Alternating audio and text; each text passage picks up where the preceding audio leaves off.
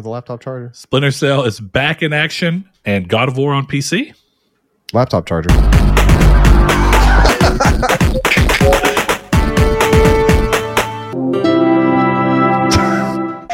we'll leave it in.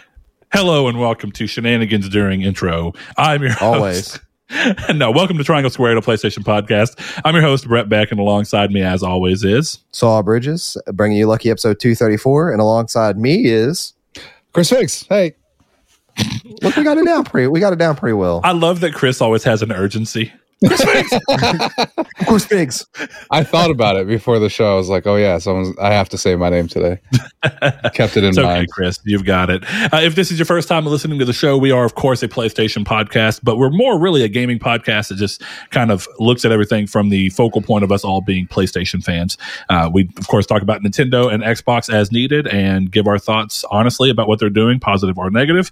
Uh, occasionally, sometimes it ends up being more PlayStation focused, but We'll get into that in a little while. We start the show off the time honored tradition right way of getting an update on what we've all been playing or not playing uh, and what we've been up to. So, Chris, I'm going to lob back to you for this one. What you been playing this week, man?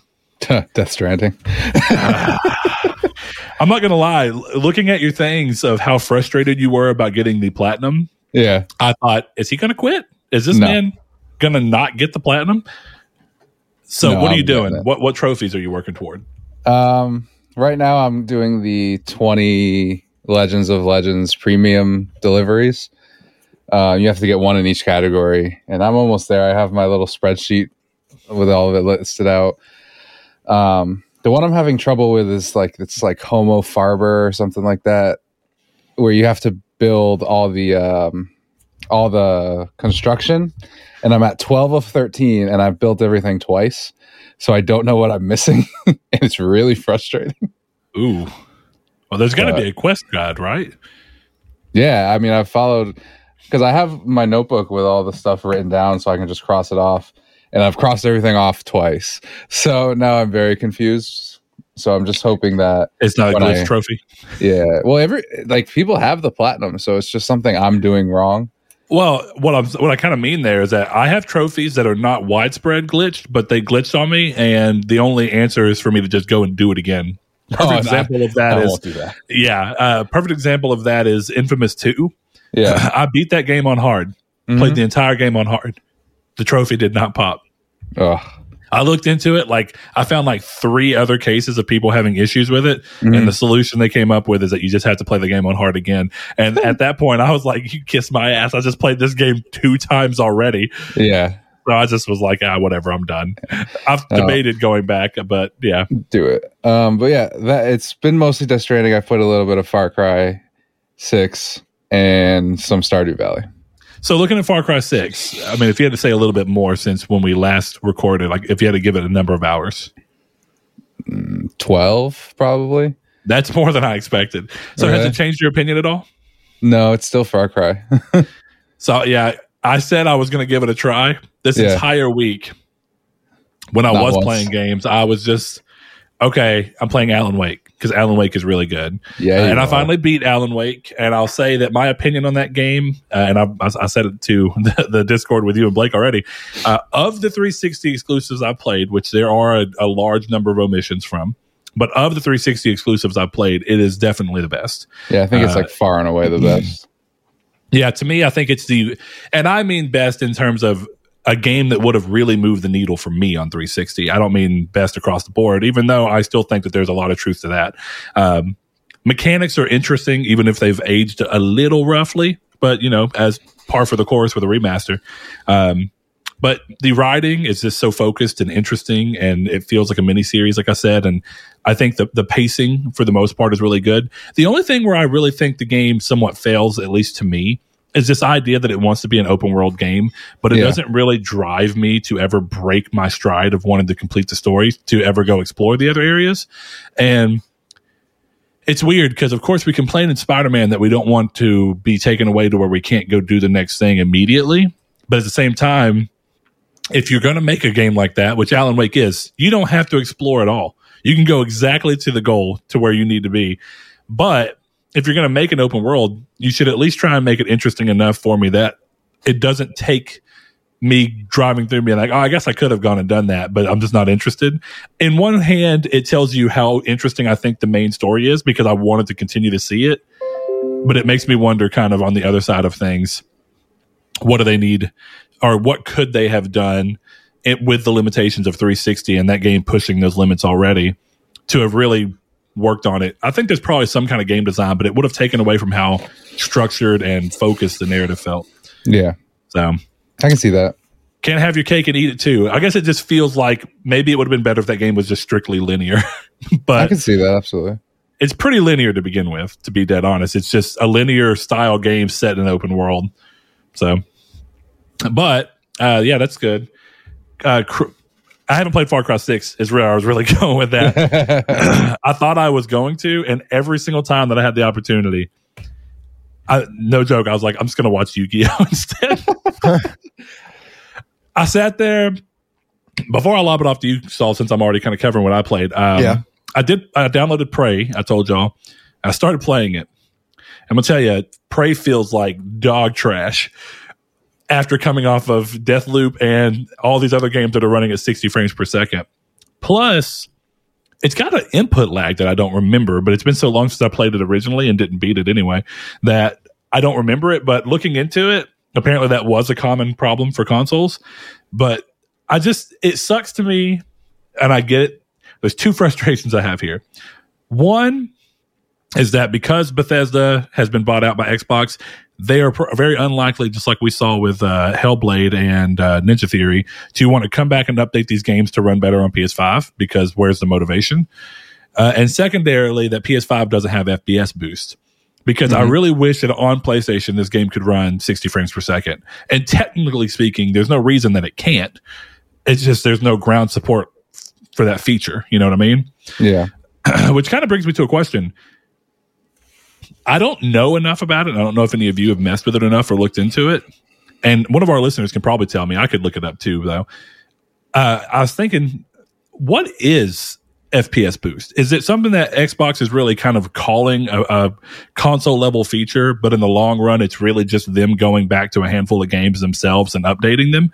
Because it kind of reminds me of enhanced backwards compatibility, where they mm-hmm. were like, "Oh, it's just part of the feature." I'm like, of, of the system. I'm like, not really, because every one of these games is you going in and updating the game and your system to support the specific game. So is it really a soft, you know, a hardware level feature, or is it just a thing where you're going through and hand picking a couple of games to put time and effort into so that you have a more a bigger draw? I don't know. I from- unsure of how it works. From what I gathered, it's like a system level thing that they can enable. Um, but I I'm not 100 percent sure on that. Yeah, I wonder. I mean, it doesn't mean that it's a bad thing across the board. It's just more of the the way it's marketed leads me to think that it should work for every game, but clearly that's not the case. Just like that wasn't the case with enhanced backwards compatibility, right? Right. Not every One X game ran with an increased resolution. Only a handful did, and it was like Microsoft had to do something. So it's just interesting. But I do wish that was one of them because Prey on Xbox Series S and X runs at 60 frames per second Mhm. Uh, and it also it fixes loading problems where that game takes well over a minute to load on PS4. Uh, Oh. PS5 may not, but yeah, consist and you have to tra- you have to travel between areas constantly, and every single Yeah. time this minute loads. God, I can't But- believe we dealt with that for so long. right, us console plebeians finally getting into the into the space of SSDs. Um, yeah, between that and uh, the input lag is apparently also gone on the Xbox version. So it's just I'm over here like I really would like to work towards platinum on Prey if I fall in love, but I kind of just think I want to play it on PC or Xbox at this point. I think it's a rare platinum, so you could always have that going for you. But it just doesn't feel good. No, it doesn't. I messed up, guys. I You're talking up. to the guy who just bought Dark Void on PS3, so I don't really. it doesn't matter to me. it took all the wind out of my sails to want to play Dishonored 2 again on PlayStation 4 or on, or on PS5 because I was like, I can work towards that platinum, but it's going to run at 30 frames per second too. Dishonored One wasn't terrible when I played it. I just didn't like it, so I stopped. Dishonored 1, the remaster, did it not include 60 frames per second support? Maybe it did. I'm not. That's all I know you sure. Played it. It may, it may not have. It may have just moved it up to 1080p. I played it fairly recently, and I actually don't remember. I don't. Dishonored is one of those games that, like, since I played before, I cared about frame rate that I didn't pay attention to. So I guess I paid attention to it then. Yeah, fair enough. It's locked at 30 on PS5. Okay. I was like, I know it doesn't have any enhancements from PS5 to PS4. Yeah. Both of those games had PS4 Pro support, and I was hoping that meant that they had performance modes that just unlocked the frame rate Mhm. because that would get you where I needed to be. You know what I mean? Yeah. But sadly, that's not in the cards. Uh, Saul what's been playing though, man. I have been still playing on uh, Metal Gear Solid 5. Okay. And I've been kind of chipping away at that. This time, though, I've actually been playing all the side quests as I come across them. And that's been pretty fun. Um, but I didn't play any of those. Is it like are they like in depth, or are they kind of just more like short stories with set within the world? Well, okay, so some of them are more so that uh, you can get better people for your base, which increases production. Sure. So that game, um, it does have like a, a base simulator aspect to it. Of you building up mother base, there are, there's a mechanic that you have um, that you can pretty much parachute off soldiers that you um, in, incapacitate. Um, and as you do that, your soldiers they have different stats and different levels for each one, and you can turn. Oh yeah, that light off, but you can turn them into mother base, and then every platform you have, like R and D and Intel, they can be leveled up, and as they level up, you can produce more items. And so yeah, you end up being able to produce more items earlier by doing side quests because some of them have some really high ranking members that you can pretty much kidnap Mhm. and some of them are really annoying, like gun uh, ranges on on Mother Base. And those things, I'm not doing those because you have to hit 35 targets and you have to find them in like four minutes, I think, or three minutes, and it's Yeah. not fun. I remember Sometimes- those. Those were rough. Yeah. Sometimes those kind of things in games are fun, and then sometimes I'm like, ah, you're you're pushing too hard. Like I remember when Call of Duty Modern Warfare, the original one, first came out, that I did get really into like the trying to maximize my speed through the uh, training course. Uh, and then Titanfall did it, and it was tied to a trophy. And I tried and tried and tried, and I finally just gave up. I was like, I don't even care. I it's just so hard that trophy. like I, I love that game, but now I'm done. I had one Yeah. friend who did it like 120 times and finally got it. And I was like, it's not happening here, buddy. Not happening. I got like 35 to 40 deep and was like, mm, yeah. I'm defeated. Please move on. my there's a funny story about that where um I saw these guys do it. Or I think it was Colin and Chris Reagan on their show, and Colin t- can't can't do it. The, their whole let's play is like them trying to do it, and I think the let's play is like four minutes long because Chris just gets it done on the first try and then they just move on. but Colin just can't handle it. It's very funny. It's it's so hard. And I've tried every little different way, right? Like you're sitting there trying to like do calculus of like I could slide here, shave off 1.2 seconds, throw You this gotta- grenade. You got to grenade like grenade yourself across basically, and I I'm not good at that. Yeah, it's rough. I mean, and I'm not bad at first person shooters. So that always makes me feel like I'm bad at first person Yeah. shooter. Uh, but they're just asking for Too much. realistic things. Yeah. I mean, are unrealistic things for the average player. But, you know, at the same time, it does make a cool platinum. Because, like, if, Mm. if you see somebody, they're like, I got Titanfall platinum, you're like, damn, mad respect. yeah. It was funny because even in universe, like my main in Apex is Octane, and the whole story of him and his metal legs is that he blew off his legs with a grenade trying to run the gauntlet for the fastest time. no, that's What? awesome. Yeah. Yeah, that's that's awesome. That's really cool. oh man! Uh, all right, well, we're gonna go ahead and get into the news, but before we do that, remember that you can find us on social media platforms over on Twitter at Triangle SQRD. You can find us, and and if you do that, you can be part of the community stake, which we get into later in the show, where we have you guys kind of reach out and give us your thoughts on a subject that we talked about in the previous week. Uh, you can, of course, just reach out to us and talk to us about any of the things we talk on the show. You can join the Discord that's linked in the description below of both the video and the podcast, uh, which brings us to the point that you can watch this in video format if you prefer to do so over on YouTube. If you do, like the video, subscribe, lets you know when these are hitting, and of course, share them with your friends, anybody you think might like it as well as on podcast services. You can subscribe so that you see when these episodes go live, as well as give us reviews. Many, many, many of you have given us reviews, and we thank you.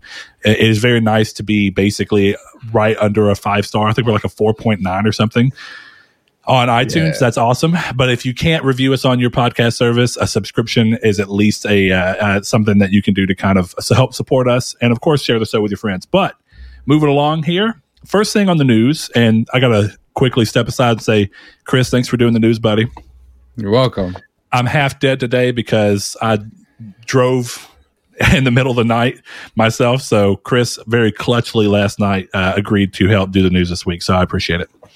Uh, first thing on the news after the allegations of impropri- impropriety rocked Activision Blizzard, they've announced the renaming of Jesse McCree, which is an Overwatch character, Mhm. to Cole Cassidy. Seems like a valuable move to make up for all that happened. I'm sure that women at Activision feel much safer. I like that there's obviously Chris's sense of comedy in here and my delivery is not at all the way that he would deliver this. So, uh, letting you know that. Uh, which brings us to the interesting thing of what we are not the first people to do. It's just something that's interesting. There was a porn star named Cassidy Cole, Mm. and that just seems to put a bow on this real nicely. You know, Yeah, they they did so much research. my only thing, because I'm here's the thing, I just think it's funny in terms Yeah. of a happenstance. But the question is it happenstance or is this another calculated effort of someone in the position being like, I wasn't ousted just yet. I'm gonna make my final move. My, gonna my- have to rename him again. we'll see if this gets discovered. Uh, so that's interesting, but there we are. Next thing up in the news. Sony has announced a new state of play for October 27th. This state of play will be covering third party games. Uh, it'll be a showcase for those. It's very short, right around 20 minutes is what they're saying. Um, and Chris says here to avoid the inevitable overhype and angry reactions. uh, that that's always a good thing though, like we were talking about, where if, if Sony could set expectations early on, it's better. So if you just say it's, it's going to be all third party stuff and it's going to be 20 minutes, you, you don't have that thing where someone's like, they're going to show Kingdom Hearts 5.72 and all these different things, which I guess arguably they could, right? It's a third Yeah. party game. But let's, you know, set those expectations correctly. Uh, but Chris, what are you hoping to see from this, man? If, if you're thinking third party, what are you thinking you're actually going to see? all I care to see is Hogwarts. It's all I want to see. Do you think we'll see it? I mean, it Yeah, got delayed so. into 2022, right? That was Mhm. it. Yeah, So it's about time we see it again. yeah, I think it'll be there. Okay. Do you think there's any chance that we actually see gameplay from either Gotham Knights or um, Suicide Squad, or do you think that the moment to do that would have actually been Fandom? I think we'll see it from Gotham Knights, but I don't think we'll see it from Suicide Squad. I'm waiting for that uh, 2023 Suicide Squad delay. Yeah, I'm curious. I mean, they're different teams, so I guess it doesn't really matter. And they're very different games in terms of style and tone. I wonder how close they are, like we talked about from a gameplay level, and if they actually cannibalize each other at all. Mm-hmm. But Uh, I mean, I'm not sure. If if the rumor is Suicide Squad is a live service game, I don't necessarily know that Gotham Knights will cannibalize it. I think it'll cannibalize itself at that point. okay, fair enough. uh, okay, let's see. Next thing up, Apex Legends Season 11 has been announced. It's called Escape and brings with it a new map, a classic Titanfall weapon, the CAR SMG, okay, C A R SMG, I guess, Yes. if nothing else, and a new hero in Ash. A gameplay trailer is forthcoming on October 25th. So, Chris, not only are you excited about this, you're Mhm. very excited about this to the point that you gave it a 100. as we as we know about 100, that's when uh that's when it's top top. So uh, what you got there? what, what are you thinking? No, I'm excited. Um, the last season wasn't that great, so I'm hoping the new map and stuff will elevate it. Uh, I'm worried about some stuff. They have these like PVE like mobs that supposedly you can trigger, and uh, that's either going to end my time with Apex Legends or it's going to be really fun. So we're gonna find out. But Wait, I really like so- Ash. During the middle of a match, Yeah, there's something that can just activate So- non-playable characters to come out that you have to deal with. Supposedly there's um like mobs or uh like nests. And if you disturb the nests then you have to fight them. And i would imagine they give like good rewards but we haven't seen the actual gameplay yet so that's all coming off leaks. But in the trailer they literally walk up to like this bridge and then all these spiders start coming out and they have to shoot the spiders. And i'm like if i if i'm trying to like rat at the end of a game and i get attacked by spiders i will delete the game immediately well, that's kind of what I was thinking is that ideal wise of being able to introduce an, a way for you to reward players in the game with gear that would be better for them to use against other players by having some weird in between thing like that. It sounds cool, like as an immediate thought for me because I don't spend a lot of time in those worlds. But then hearing you, it's like as you were talking, I was like, oh, I guess like you're trying to rally towards the very end. It's you and two other people, and you happen to get caught by spiders. You're distracted trying to deal with them so you don't Yeah. die, and the other people just cap you. Exactly, and and Apex has a has a third party problem because the sound for the bullets are so loud. So if I have to fight a bunch of you know spiders or prowlers or whatever, and then people come in third party because of that, like, I just that's not happening for me. I'm good.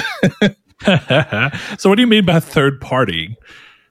so like if you're in the middle of a fight, so like in Apex, a lot of the ways you you'll fight is you'll hear okay, there's a team, two teams fighting like over there at Repulsor or whatever. So then we go to Repulsor and win that. Basically, just take the fight. Ah, I get what you're saying. Because the guns are so loud, you can hear from far enough away, and then you can come in and get the drop on people who are still currently in action. Exactly. Yeah. Okay, I got you. I never heard it called that. So, Mhm. which I mean, I've also never heard anybody explain it that way. But yeah, I got you. Yeah. Interesting idea. Well, Saul says he's potentially interested. The thing is, I don't think I have Apex downloaded anymore.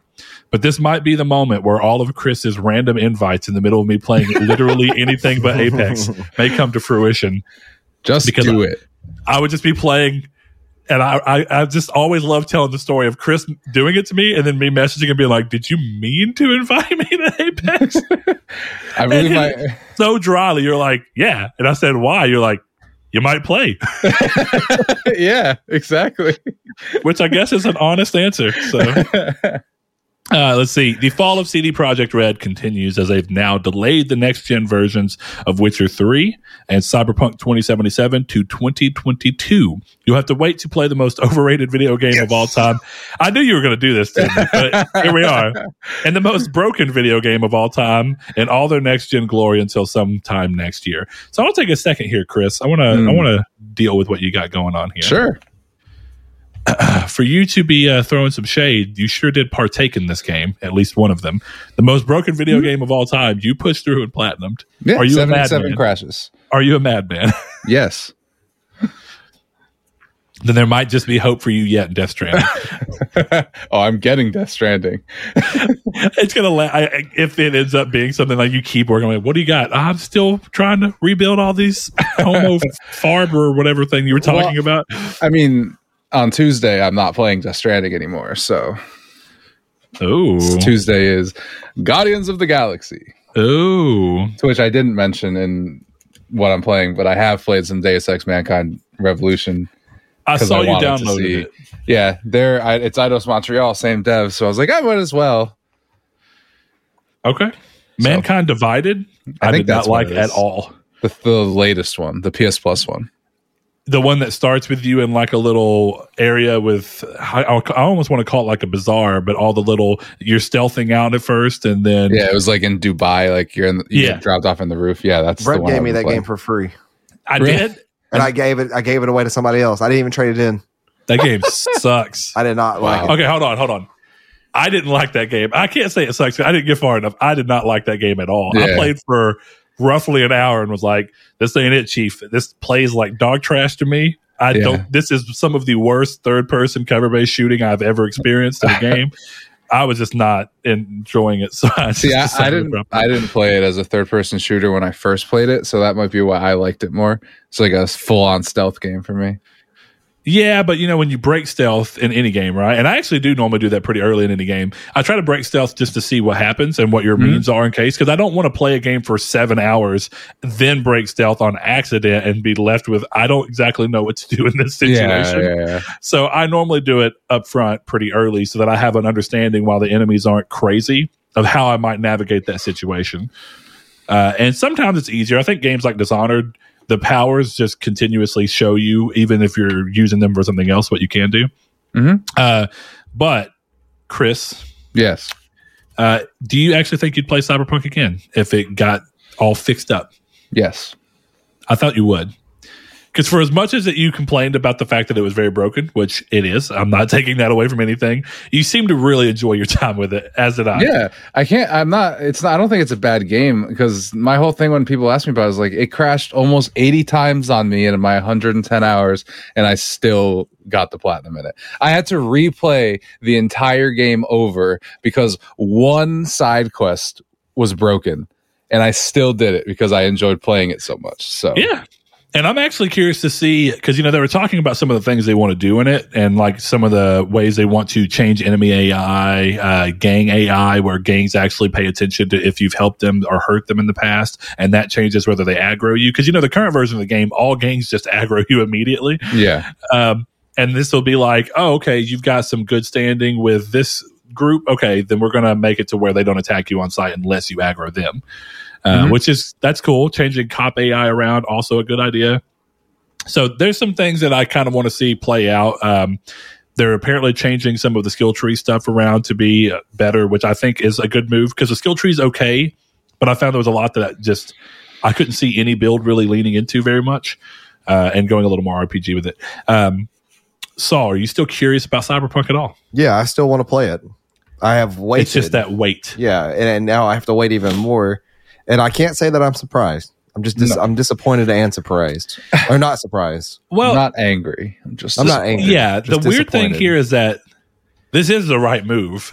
Yeah, of course. I mean, obviously, that's it's like with Elden Ring. Elden Ring was also delayed too. We'll get to that here in a second. yeah. But it's and I will never fault somebody for delaying a game to improve it. That's not what you should do. You should embrace the fact that it was delayed. It may be frustrating, but you shouldn't say it's wrong Yeah. because you don't want a broken game.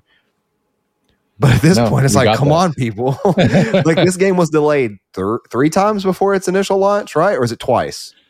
Three sounds right because it it, was, was delayed a lot. See, and then three this sounds is low to me. and this my is head. Three does it does sound low, but I think when I say delays, I mean like official. We have a date and we're changing it. We have a Oh. date and we're changing it. And the we have a yellow date and we're changing it. JPEG. Yeah, I mean, we got that before. It was like we were originally hoping to be able to start showing off Cyberpunk, but we've decided to delay that internally. That's a different thing, but yeah, It's just it's it's frustrating. I want to play Cyberpunk, and I refuse to. It's like Star. Like I said about Star Wars Battlefront Two, I refuse to buy that game with the marketing it had and the way it was doing its microtransactions at launch. And I, and I said I refuse to buy it at full price. I refuse to give EA sixty dollars of my money. Doesn't say that doesn't mean if it doesn't go to twenty dollars that I might check it out. Especially like now, if I was to buy Battlefront Two, the game's like twelve dollars. That's not going to their profit line that far. Um, but with like Cyberpunk, Cyberpunk's a different beast. I was just going to not buy it at all until it's fixed. There's been very few games like that where I just refuse, even when it's on sale. If they fix it, and if it works well, it's a 60 frames per second, uh, 1080p or 1440p, 60, whatever they can manage with no bugs, no crashes. I will happily pay least, sixty dollars for it. or at least the standard range of of uh, what do they call that? The uh, The level of forgiveness, margin of error. Yeah, you know, margin like you have error. a typical margin of error that Yeah. any game operates within. Yeah, yeah, and I mean major, like what he said, how one single side quest crashed, like he had to start his whole game over. yeah. if I'm playing a game that costs sixty dollars and that happens to me, it's out the window. Like I don't even have the disc version of it. I'll go 3D print a disc version for Cyberpunk. I'll go buy it. I'll go to Best Buy. I'll get a, one of those ten dollars still cases. I'll put it in there. I'll throw it out the window. It's not worth it to me. Um, yeah, and that's not to say that this can happen. You know, once like in a blue moon on any normal game because that can happen. That's not what the story is with this game, though. It happens a lot to random people. yeah. And not, not, not, yeah, not game breaking crashes to be exact, even though there are some. But yeah, just the, the amount of jank this game launched with. Yeah, the wildest thing about that game was how each patch I felt like made every single person's experience with it marginally, like crazy different. Not even marginally, but like crazily different. Because there was a point in time where the game patched and I did not have a crash the entire patch window, and Chris was crashing like every five minutes. Mhm. And then the game patched again, and I was crashing like once an hour at that point. And it went from being able to play like a good 15 hours without a crash to suddenly being like, what is going on? So it's a very interesting idea for a story of, uh, of what to, it, it's, you know, the, the whole caution story idea. But I think that they're smart here because The Witcher 3 still has so much, The Witcher in general still has so much good PR for them and like gamer goodwill that they're in this idea of like just drop it and n- do not risk doing anything that would put a subpar Witcher 3 out because they need to keep that goodwill with the majority of people that still love them. You know what I mean? Or Yeah. or at least are still willing to love them. Like I'm almost curious if they can put out a really great next gen Witcher 3 and then also release a cyberpunk that's not broken. How likely is it that they have a swift turnaround?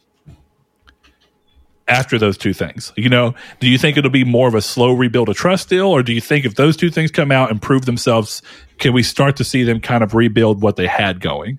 No, all all they need to do is do exactly what they did when Witcher 3 also came out broken. They're going to release a bunch of free cosmetic DLC. They're going to apologize, and then they're going to release a really good DLC pack for Cyberpunk, and no one will remember again. Did Yeah. Witcher 3 launch broken? Yes. It what not to this level, but it did have Well, bugs. Yeah. I, I have a video of me being in a boat rowing, and then suddenly Geralt standing up, flying into the air about 20 feet, and then landing back in the boat with zero damage done to me at all. And I kept going. It's one of the funniest videos I've ever seen. Oh, wow. Yeah. It's just, it's real goofy and weird, but the, the game wasn't broken to the same degree. I never had The Witcher crash on me at all. It was just, it was like Bethesda buggy. You know what I mean? It's Well, like, no it felt game has ever been cyberpunk broken so i think cyberpunk almost It's- broke the it- word broken in a way yeah, it's, it's really in a league of its own. I think No Man's Sky at launch got close. In terms of, in terms of outrage, No, no, in terms of crashing. I didn't, I never had. i didn't have that I don't think I've ever had that game. That was like the mass reporting of that game was that like your PlayStation would not it, it crash, it blue screen. That's not the correct term for it. Is what people would use, but because all crash screens are blue. yeah, sure. Um, I never, I never that was a massive complaint among remembered that. people. I played that game a lot at launch too. I don't think it, I ever it remember happened to. Annie. She played like that's why she doesn't want to play the game now, even though it's fixed. It's like she would walk forward, crash. She'd restart it, walk forward, crash. It just it wouldn't play. It's almost like what happened with the Last Guardian. I, I would do one specific action to, to leave a place and crash, and I'm like, okay, this is not worth it. After Yeah, like the third or fourth time, And it's also weird how much a single PlayStation can have a like the the system itself can just play the game differently. yeah. Because I played through the entirety of Uncharted Three without a single crash, and Seth was playing right beside me, and his whole game world just fell apart. And it's Nathan just started ro- dropping through the entire game world, and he was like, "What?" And it kept happening every single time he got to the same spot. So You want to hear a funny story about No Man's Sky? I was one of the first people to realize that multiplayer doesn't exist because I met up with someone on launch day only to have it not work. uh, Oof. so hold on, you worked your way to get to the same area as them. No, Is someone going like messaged me and was like, "Hey, we're in the same planet." And we spent like an hour trying to go around and find each other, and it wasn't possible because they lied. no. Terrible. All right uh next thing up let's see uh speaking of cdpr uh they have acquired indie studio molasses flood which is the studio behind the flame in the flood.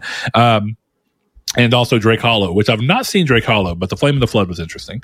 Uh, they are working on a project with one of CDPR's IP. They haven't said which one. The studio supposedly maintains full autonomy despite being under the brand, so they will not change their name. Uh, pretty interesting choice. And clearly, we know that they still have tons of money, not only from Cyberpunk still selling really well, despite the fact that it was broken, which is also one of the most amazing parts of gaming history. That arguably the most broken game of all time also sold incredibly well. 15 million copies. Um, but also the fact that uh, they have so much money elsewhere, right? They have the GOG money that they can sit there and play around with. And I wouldn't be surprised to see them try and look elsewhere to be like, hey, can we buy Saber Interactive? Because they, they use Saber for like all of their ports. Yeah. Well, So, isn't Saber owned? I think uh, Embracer Group owns Saber. Oh, did is that true? I'm almost 100% sure. Yeah. I'll double check. Interesting, because if so, I didn't see that end up happening because they've released games under Focus Home Interactive, uh, and I don't know why they would choose to do that. Yeah, they bought them for $525 million. wild. Saber's a good studio though, so In not surprised. I completely missed that. Thanks, Chris. Of course. All right, next thing up, God of War 2018 is officially coming to PC to what should be absolutely no one's surprise. in uh, in January of 2022. Uh, Chris Chris's note here in the news is fanboys everywhere died. Um, I don't. Yeah, I've seen some people that were like, God of War will never come. I never felt like that was the way that it was going to happen. You know, I, Yeah. it just never quite made sense to me. With the moment that they said Uncharted, I was like, oh yeah, they're they're whole hog in. They're whole hog in. That's exactly. I wonder what, what possibly could be next to come to PC. Mm, maybe a, a a Born of Blood. I would imagine so. How how long do you guys think before the inevitable Demon Souls on PC hits? Two years. Uh, yeah, two years. Two years. Okay. you know, it would be hilarious. so you say two years from today or from launch? Today? I don't think so. I think I think I think yeah, from launch. It'll be very funny when it's um the Darkest Night bundle and it's Demon Souls and Bloodborne next year for PC. That could actually be interesting. I don't think it would work that way, but that would be interesting. It wouldn't work that way because that's two seventy dollar games. Yeah, they they, can- and they, they they, can know sell. they could sell for Yeah. well, what they'll do on PC is sell them for sixty or fifty even. You know it. Yeah, that's fair. Blood Bloodborne might do full No, price. I think Bloodborne will be full price on PS5 and PC. There's no reason to give that game a discount. Yeah, but consider if it if it's day and date. Now, if Bloodborne comes to PC non day and date, I could see them doing the slightly drop price because if I'm not mistaken, Horizon was 50 on PC. no, Death yeah. Stranding's 50 on PC, even though that wasn't Sony. To be fair, just a good example Yeah. of, of uh, how that goes. Um, Days, Days Gone. Gone. was fifty dollars on PC. So I think Sony knows, and there's kind of that thing, right, where Steam talks about uh, that that Gabe Newell quote, where he's like, "How do you deal with piracy? You just make it a good enough deal that people would rather just spend the money than have to go Mhm. through the loopholes of piracy." Yeah, Uh, I, so- I, I just think Bloodborne is so old, and it it won't matter that Like how Andrew was just Sasquatching the camera. Just like, no, it's just the way that like you kind of like walked by and then you were out of frame. Like I just, I wish I, I shouldn't have said anything. and just saw someone was like, "Who's that guy that just walked in the background?" pretended there was never anyone there. Like, what are you talking about, man? um, but anyway, so uh, Saul, how you feeling about these uh, this new PlayStation or another PlayStation game rather coming to PC? That's fine. I think it's good. Like I've said before, the the more the the merrier. And I saw somebody. I forgot who it was, but it was like um, it was a screenshot on the PlayStation. Was it PlayStation or is it the PlayStation Five subreddit? It was one of the two. And the title was "Please don't be like this," and it was some verified user on on Twitter. I'm not to name them on the show, but they were like, "This is what this is what's wrong with Sony," and it was the screenshot of like God of War on Steam. I'm like, please don't be like that. I just think it's weird to for people to be surprised by it at this point when Sony has gone out of their way to say that this is clearly their goal. Yeah. Um, I I will play devil's advocate though. I do think it kind of sucks to advertise your console and sell people on the console with these exclusive games and then after people have bought the game and the console to be like sucker but I don't think it's a bad thing. I just To see be the argument of I was sold on the PS5 for God of War, for Uncharted, for The Last of Us, and then being like, this kind of sucks, but it's also really dumb to care. You know what I mean? I just think there's an art. I understand the argument some people have. I just don't think they make the right one. Well, and So- that's that's people will say like, I bought a PlayStation 4 to play this game. Well, did you? Did you get to? You got to? Okay, well, didn't you get the value out of it then? Like, even if it goes to PC a year later, two weeks Well, later, It- uh, Like, See, to me, the the day and date of it all is where I think that that line gets a little. I don't want to say even say crossed. It's clearly Sony's property; they can do what they want Yeah. to with it. But to Chris's point, I think when you do advertise off this idea of exclusivity, and I bought this to play this, I think as long as there's a gap between them, it's a pretty fair argument to be like, "Did you buy the system for that? Did you get to play it? Did you get to play it a year before everyone else did?" well, the problem or whatever. the- and then at that point, it the, the as Chris said, it's still technically them advertising something as an exclusive. But I think that it really doesn't matter at that point. Well- but at the same time, right? If they ever do become day and date. I would imagine that they would stop actually advertising No, as a that- exclusive in the same way. You know what the- I mean? That's the problem people have nowadays. It's like it's it's you'll see a trailer for a game and it'll say console launch exclusive. Yeah. That typically means PC and console. Sometimes Yes. it doesn't mean PC at all. Yeah. And Yeah. and you there is no line anymore. Well, a good example is Final Fantasy VII Remake, a game that said Yeah. coming first to PlayStation and has never a- been talked about again in any capacity. Yep. And there's been people who have dug up the fact that Sony paid to extend that deal apparently with Yeah, the PS5 version. But at this point, with all these other games too, like Forspoken and all this stuff coming, it almost makes you wonder, like, what are the chances that Final Fantasy VII Remake just doesn't come to PC? And would Good. Sony even want that when they're literally putting their own games on PC? Why would they tell a third party to stop and don't put their game on PC? I think Sony Sony only cares that it doesn't come to Xbox. Uh, me too. I, I could see that. I think the agreement probably up front was don't go to Xbox, go to PC all day eh, whenever you're ready. But clearly, Sony saw some value in making sure that Final Fantasy VII Remake uh, Intergrade Mhm. came out as a PS5, still only PS5 exclusive. yeah. And that's why I don't see Sony changing to a day and date anytime No, I- soon because of the fact that they've seemed to work diligently to not have that happen and kind of keep this idea. Like I, I still think that the the shortest time that we'll see for the next few years of between a release on PlayStation and then a release on PC will be a year. If you Yeah. want, if you want my hot prediction, uh, pull a Shafe dog here. Uh, Twisted Metal will be day and date on PC. You, well, you know what? That's actually going back to what I was talking about in general of Sony using their ability to uh, be a little more nimble and make smaller budget games Mhm. to uh, to kind of fill out the fact that it takes their bigger studios longer to make this very high end Yeah. budgeted game. I think the best way to do risk assessment there and risk aversion is to release those games day and date on PC. As crazy as that is, I think that if they came and were like, "Hey, we're doing a um, we're doing a third person top down Killzone game again," then we're going to be you good. Uh, anyway, it's gonna be like, oh, here's our third person Killzone game. It's day and date on PC, just so that we have a higher chance of re-meeting our our our you know goal of cost here. Yeah. Uh, I just think games that need a player base will come day and date at, with the new Sony. And I also wonder Yeah, that- because Nixxes isn't doing God of War, Nixxes isn't doing Uncharted, they're not doing Bloodborne. Um, so I I almost wonder if- allegedly, Bluepoint's doing Bloodborne. um, I think that like, we could be looking at a situation where Nixxes is was bought to simultaneously put some of these games day and date on PC. I mean, we'll see in the long run. I definitely part of why I think we're we're not seeing Nixxes doing these things yet is that they were happening beforehand. You Oh, know what I for mean? sure. Yeah, I just wonder at this point, like with God of War, like God of War could have been it. You know, Uncharted's not them, and that's a couple months out. I don't know how long this takes to. No, yeah, nor do I. Yeah, sure. But I just I just wonder if maybe that's why they were bought specifically to be like, okay, I don't know, Naughty Dog, you're working on The Last of Us remastered. We're going to work simultaneously with you to put this on PC, so you guys can focus on PS5.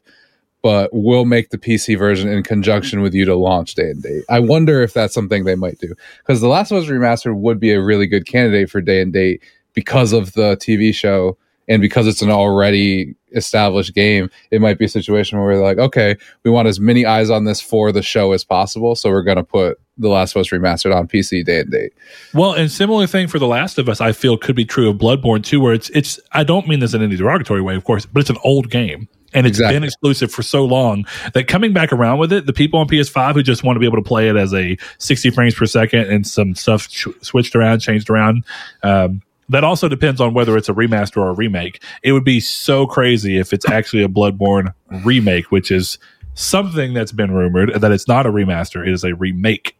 That Mhm. would be interesting. But uh remake I could see maybe being not day and date, but if it's just a remaster, I see zero reason for it not to be day and date. Please give me a Blue One rebate by Bluepoint. Well, uh, and look, Like a remake, like to- Demon's Souls. Yeah, to to go not necessarily against, but I guess to better clarify what I was saying about the uh, one year day, uh, uh, one year gap between release. I think the difference there is whenever they're just remastering titles, and a good example of that that we're already seeing in action is that Uncharted is still coming to console first.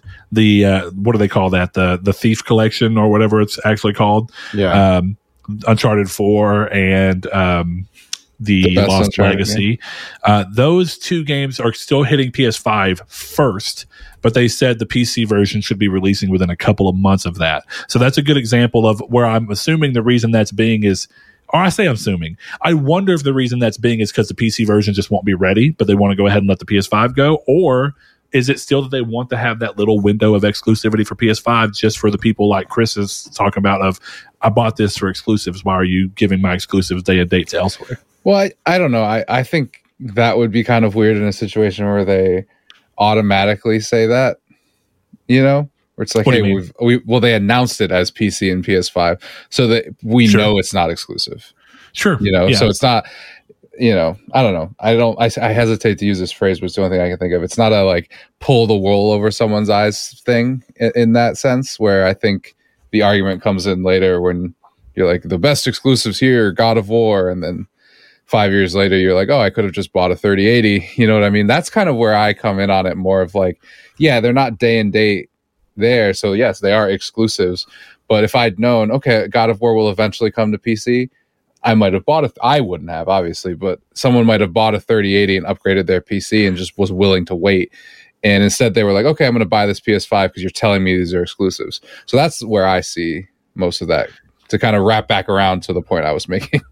Yeah, and I see that, but I think wrapping back around to Saul's point in that too, uh, just as kind of an addendum there, I do think that there still is that thing of like, nowhere in that situation is Sony is Sony saying, right, that, and and not saying you're saying it, just kind of an interesting clarification and kind of a look for people that do look at these things. In that situation where you could have waited, Sony's basically saying, "Do you want to play these great gaming experiences in the earliest possible form?" Mhm. or do you want to wait and kind of be out of the zeitgeist of the moment of when everybody else is playing it and that's just a that's a hey we're going to give you that opportunity down the road and then it's just your freedom of choice of whether or not you want to do that now of course like you're saying it's something that they didn't tell you so you didn't know to make a decision but you know as anything d- definitely now i think if anybody's looking at uh, ps5 games and not thinking if I do, I really want to play that day one. If I'm not pressed to day, play it day one, then I'll wait and see if it ends up hitting PC because it probably will. I think Yeah. that's probably the best way to approach this now. Yeah. Listen, So- I, I'm a baseball fan and a Red Sox fan. So when Johnny Damon won a World Series with us in 2004 and then went to the Yankees, that man is hated in Boston now. So I get where like the kind of exclusive upset people get when something migrates away to a potentially rival console. So I kind of, I guess, I'm more sympathetic to the the argument. Well, that's where I think PC is interesting. I don't think most people view PC as a rival console. I think that the difference between God of War coming to PC in terms of uh, fan poor reaction. Oh my God, that's amazing. Uh, anyway, a fan poor reaction versus if they were to say right now God of War 2018 is coming to Xbox, it would be waves different. You know Yeah. what I mean? Oh, absolutely. That's I would love to see that though. That would be fascinating. there you go, Chris. Take a look at that. Um, I want to take a moment here in between this news. Well, really, I, I, we'll we'll we'll talk about it after because I think it actually might even lead to an interesting full topic. It's it's something that happened to Saul. I just think is interesting. Oh, the leak thing. Yeah, so we'll, but we'll wait. We'll wait till news. So next thing up, VGC reports that a new Splinter Cell is supposedly finally in production, and there is a chance that it is set to be revealed in 2022. Not released, revealed. Um, this is not too surprising, right? Because Ubisoft has basically teased and hinted and talked about the fact that they've been looking at how to bring Splinter Cell back around. And then they've kind of like, I don't want to say pulled the rug out from people, but some people felt like they did when it was like, oh, never mind. It's just Splinter Cell stuff inside of like Ghost Recon or, oh, it's just Splinter Cell as a, as a guest character inside of this. But my argument there is why would they be worrying about doing all of that if that didn't mean that they had a potential to like want to look at fan reaction, see how hype people got to so they could say, is it worth, is it finally time to look at this and kind of bring it back into production? So, even though I, I guess this is a report, so a report is a little different than a straight up rumor, but they're still similar in the sense of you shouldn't set your goals thinking that it will absolutely happen because anything could change from here to now. The game could be canceled. Who knows? Um, I am not a huge Splinter Cell fan. I'm going to throw that out there. I don't think it's a bad game series. I've just never gotten too big into it, partially because it was exclusive for uh, uh, to Xbox for a long time by nature of just how that because the first Splinter Cell was an original Xbox exclusive, right? No, Or did it hit I'm Xbox co- uh, first? no, I don't think so. Well, 360 for sure had an exclusive Splinter Cell. Maybe yes, so, but that's they when, did. that's It was uh, conviction. but that's when that Oh, yes, series Conviction. became trash. There's only three Splinter Cell games, by the way. Yeah, There's there's only three of them because anything after Chaos Theory is I think I think Blacklist is the one that's owned. Uh, no, it came to PS3 and Wii U. I was gonna say Conviction's all- the one. yeah. I- Conviction is the one. I- Yeah. I, knew for sure there was one there. I never played the original Splinter Cell that was on original Xbox, but for some reason it felt like it was exclusive to me. I didn't know if it was kind of like reverse Grand Theft Auto where it hit uh, Xbox first and then waited to come to PlayStation. Maybe so, but remember that that's just what I was telling you where I learned how L3 and R3 and a PS2 controller because it came in a PlayStation Magazine demo disc, Splinter Cell. and that was the original Splinter Cell game. That was back when I was like I, I was it was 2000 and it was it had to have been 2004 to 2003. sure. And when did when did the original Splinter Cell come out? Or we're about to find out. It looks like 2002 was the first one. Yeah, because I would have I, I go by things like where I was at at school, like uh, what school I was at because of what friends Sure. I was hanging around. Also, there's way more than that. There's Splinter Cell, Pandora Tomorrow, Chaos Theory, Chaos Theory. Double Agent, Conviction, and Blacklist. Yeah, and there's only three of them. there's only three Splinter Cell games. So I love Splinter Cell. I hope that this is a remake slash reboot of the series with a young Sam Fisher or younger Sam Fisher. I don't want them to go off with old Sam Fisher as he is now. I think that they did some dumb stuff with his character, and I really like the original Splinter Cell series. It, I say that I liked all the way up to Chaos Theory because after that they kind of just lost their charm, and I am really excited to see if we ever actually get a Splinter Cell game. Like seeing Sam Fisher in um was it Breakpoint? Yeah, Breakpoint had his gear. Yeah, and he, him as a character, it was kind of cool the way they introduced him, but then he was just like another standalone like character off there to the side who was like all military man with no with no personality. Hold on, wait. Was he in the game? I thought his Yes. gear was just in no, the game. he was in the game, and it was lame. It might have been Wildlands. I get those two confused. It- wait, hold on. What? Was it Breakpoint? He, you go to him for quest. That does not say thirty. Sam's call Oh, sign Deep Blue and Breakpoint is a reference to the chess playing computer. Huh. Weird. No, he's like a, a standable NPC. And I don't think his name's Sam Fisher, though. Hold on. Maybe it is. But yeah, it's I love that series and I am am ready for it to come back. Weird. All right.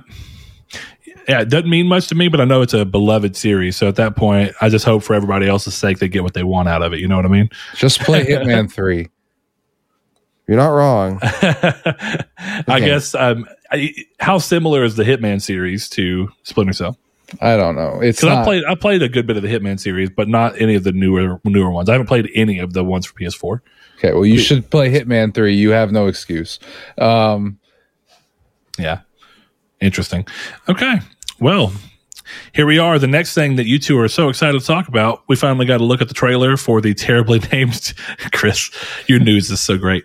The trilogy, Grand Theft Auto: The Trilogy, the definitive edition. It looks great and launches November 11th for fifty nine ninety nine on everything on God's green earth. It looks fantastic. capable of playing modern video. Games. It looks so good. I'm so Uh, excited to play these. I, I do think uh, I saw the trailer and it does look it, it does look what I imagined because it's important that the games have their style and they still look like the original games, but they do that thing of what Bluepoint talks about where a little less though, right? Look but still there where Bluepoint's like you want the game to look like people remembered it looking That's like. I got so I, I say upset. I got so confused whenever I was like I saw this on Reddit and then uh, actually I think the way it happened was like a picture of it got leaked first and then Rockstar leaked the trailer and there was like a play by play of it in the gaming leaks and rumor subreddit and like I clicked on that and I watched it and like the, the next day or like later that night I saw the one on the PS5 subreddit so I clicked it and I was just reading comments and somebody's like this looks like trash and then somebody was like, "What do you mean this looks like trash? This is exactly how I remembered the game." That's one hundred percent true for me too. Yeah, and it's, That's it's how I actually a remember it huge looking. visual upgrade, Yeah. but it's what you were. It, it looks as sharp as you remember the game looking. People think did people think this was going to have a realistic art style like Grand Theft Auto Five and Four did? Yes. Because that's not That's- what the original ones looked that's like. That's the thing. People absolutely thought that this was we're putting all these games in the GTA 5 engine. It's going to look like GTA 5. It's a full on remake. I don't know why I'm they like, thought why that. would you think that? All they when they did was put it it's in Unreal in. Three and They- not Rage because. Grand Theft Auto Five and Red Dead Two are the and Red Dead One and Grand Theft Auto Four are all the Rage engine. Not even that. These games are coming to iOS and Android. oh, I didn't realize that. Yeah. how that didn't set your expectations properly blows me away. It's just people who wanted to be mad. What's the main character of GTA 3? Oh, Claude. GTA Three. Claude. That's the one that I didn't. I played like 20 minutes of as a kid. I didn't like, so I'm hoping Mm. that changes. The But wild yeah. thing is, I platinum San Andreas during quarantine, and it San looks like. I remember San Andreas looking last year. You know what I Yeah. mean? so Well, 'cause your- memory is like a crazy thing. It really makes things look way better than you like. A good example, right? And th- you can still appreciate it, but a good example was that driver game on Grand Theft uh, on on Game Boy Advance that Saul was talking about playing, where it's like I remember that looking amazing as a kid. that game looked awful as like an adult. it's technically impressive for a Game Boy Advance, but it did not look good.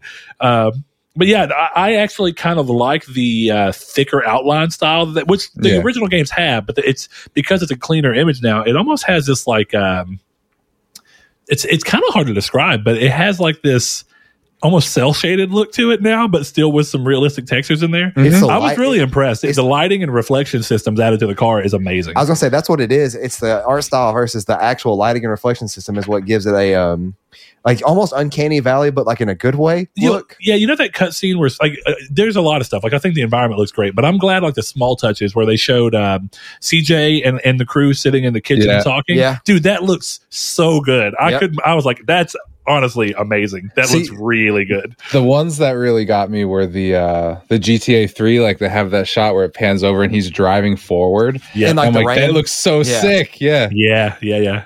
I See, cannot wait for this. I'll that- tell you, this is the most excited I've been about a Grand Theft Auto, and I, I still don't know. But, but the thing is, is I know Chris is going to buy it, so I have zero cost of entry. I can see if I can reconnect with Grand Theft Auto for the games that I actually did like. You know, I what should mean? just stand there and be like, "No, you buy it. You buy it. You do it." never going to happen, buddy. well, and my thing I is, is like, pre-ordered it. I know G- you did. GTA 3 as a kid looked boring, right? Like it looked, I didn't play it as a kid because it looked boring when I had that and Vice City. Because that's what happened. My buddy came over and he was like, dude, you should play these games. And the first one he booted up was Vice City on PS2, right? And I'm like, oh, you could like go drive cars and steal them and like go do whatever you want. This is fun. And then he's like, well, here's the other one. And in, in comparison to Vice City, GTA 3 was just gray, right? I was like, oh, this doesn't look as for fun. yeah for color because they Yeah. did that kind of neon side So- and, and the the sunset beach and stuff like that Yeah, for so- Vice City. other than playing um like the 30 minutes of three or the one hour of three that I did, I, I've never played it. So I'm excited to go back and play it. Well, and Vice City added a lot of features, adult. right? So Yeah. playing that first, I could see that. I actually played the games in order of release. I didn't beat them in order of release. I never beat But my dad was, you know, my dad's a big gamer, uh, definitely was back then, and so we were kind of in that thing of he- would get the games and then he would just let me play them, and my mom hated that. but you know, here I am. What I came out? Did Grand Theft Auto Three come out in 01?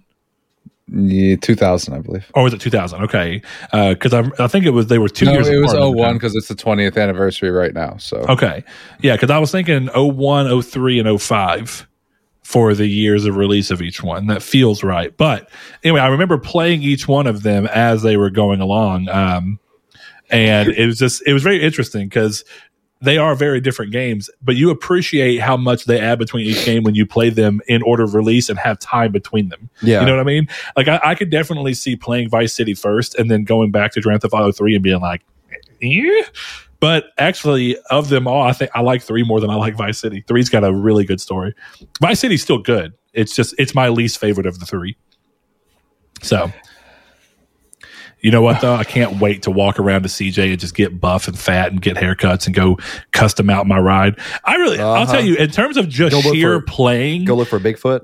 in, in sheer playing, Vice, uh, not Vice City, San Andreas is just fun. It, it will, or at least it was back then. It was just fun to play. Whereas I would screw around on Grand Theft Auto 3, but I'd only do that for about 30 minutes. And then I was like, all right, I'm going to go play story. I'm going to go see what I can do here. I hope the soundtracks and the radio stations remain the same. Dude, I, that is a licensing, that's licensing hell.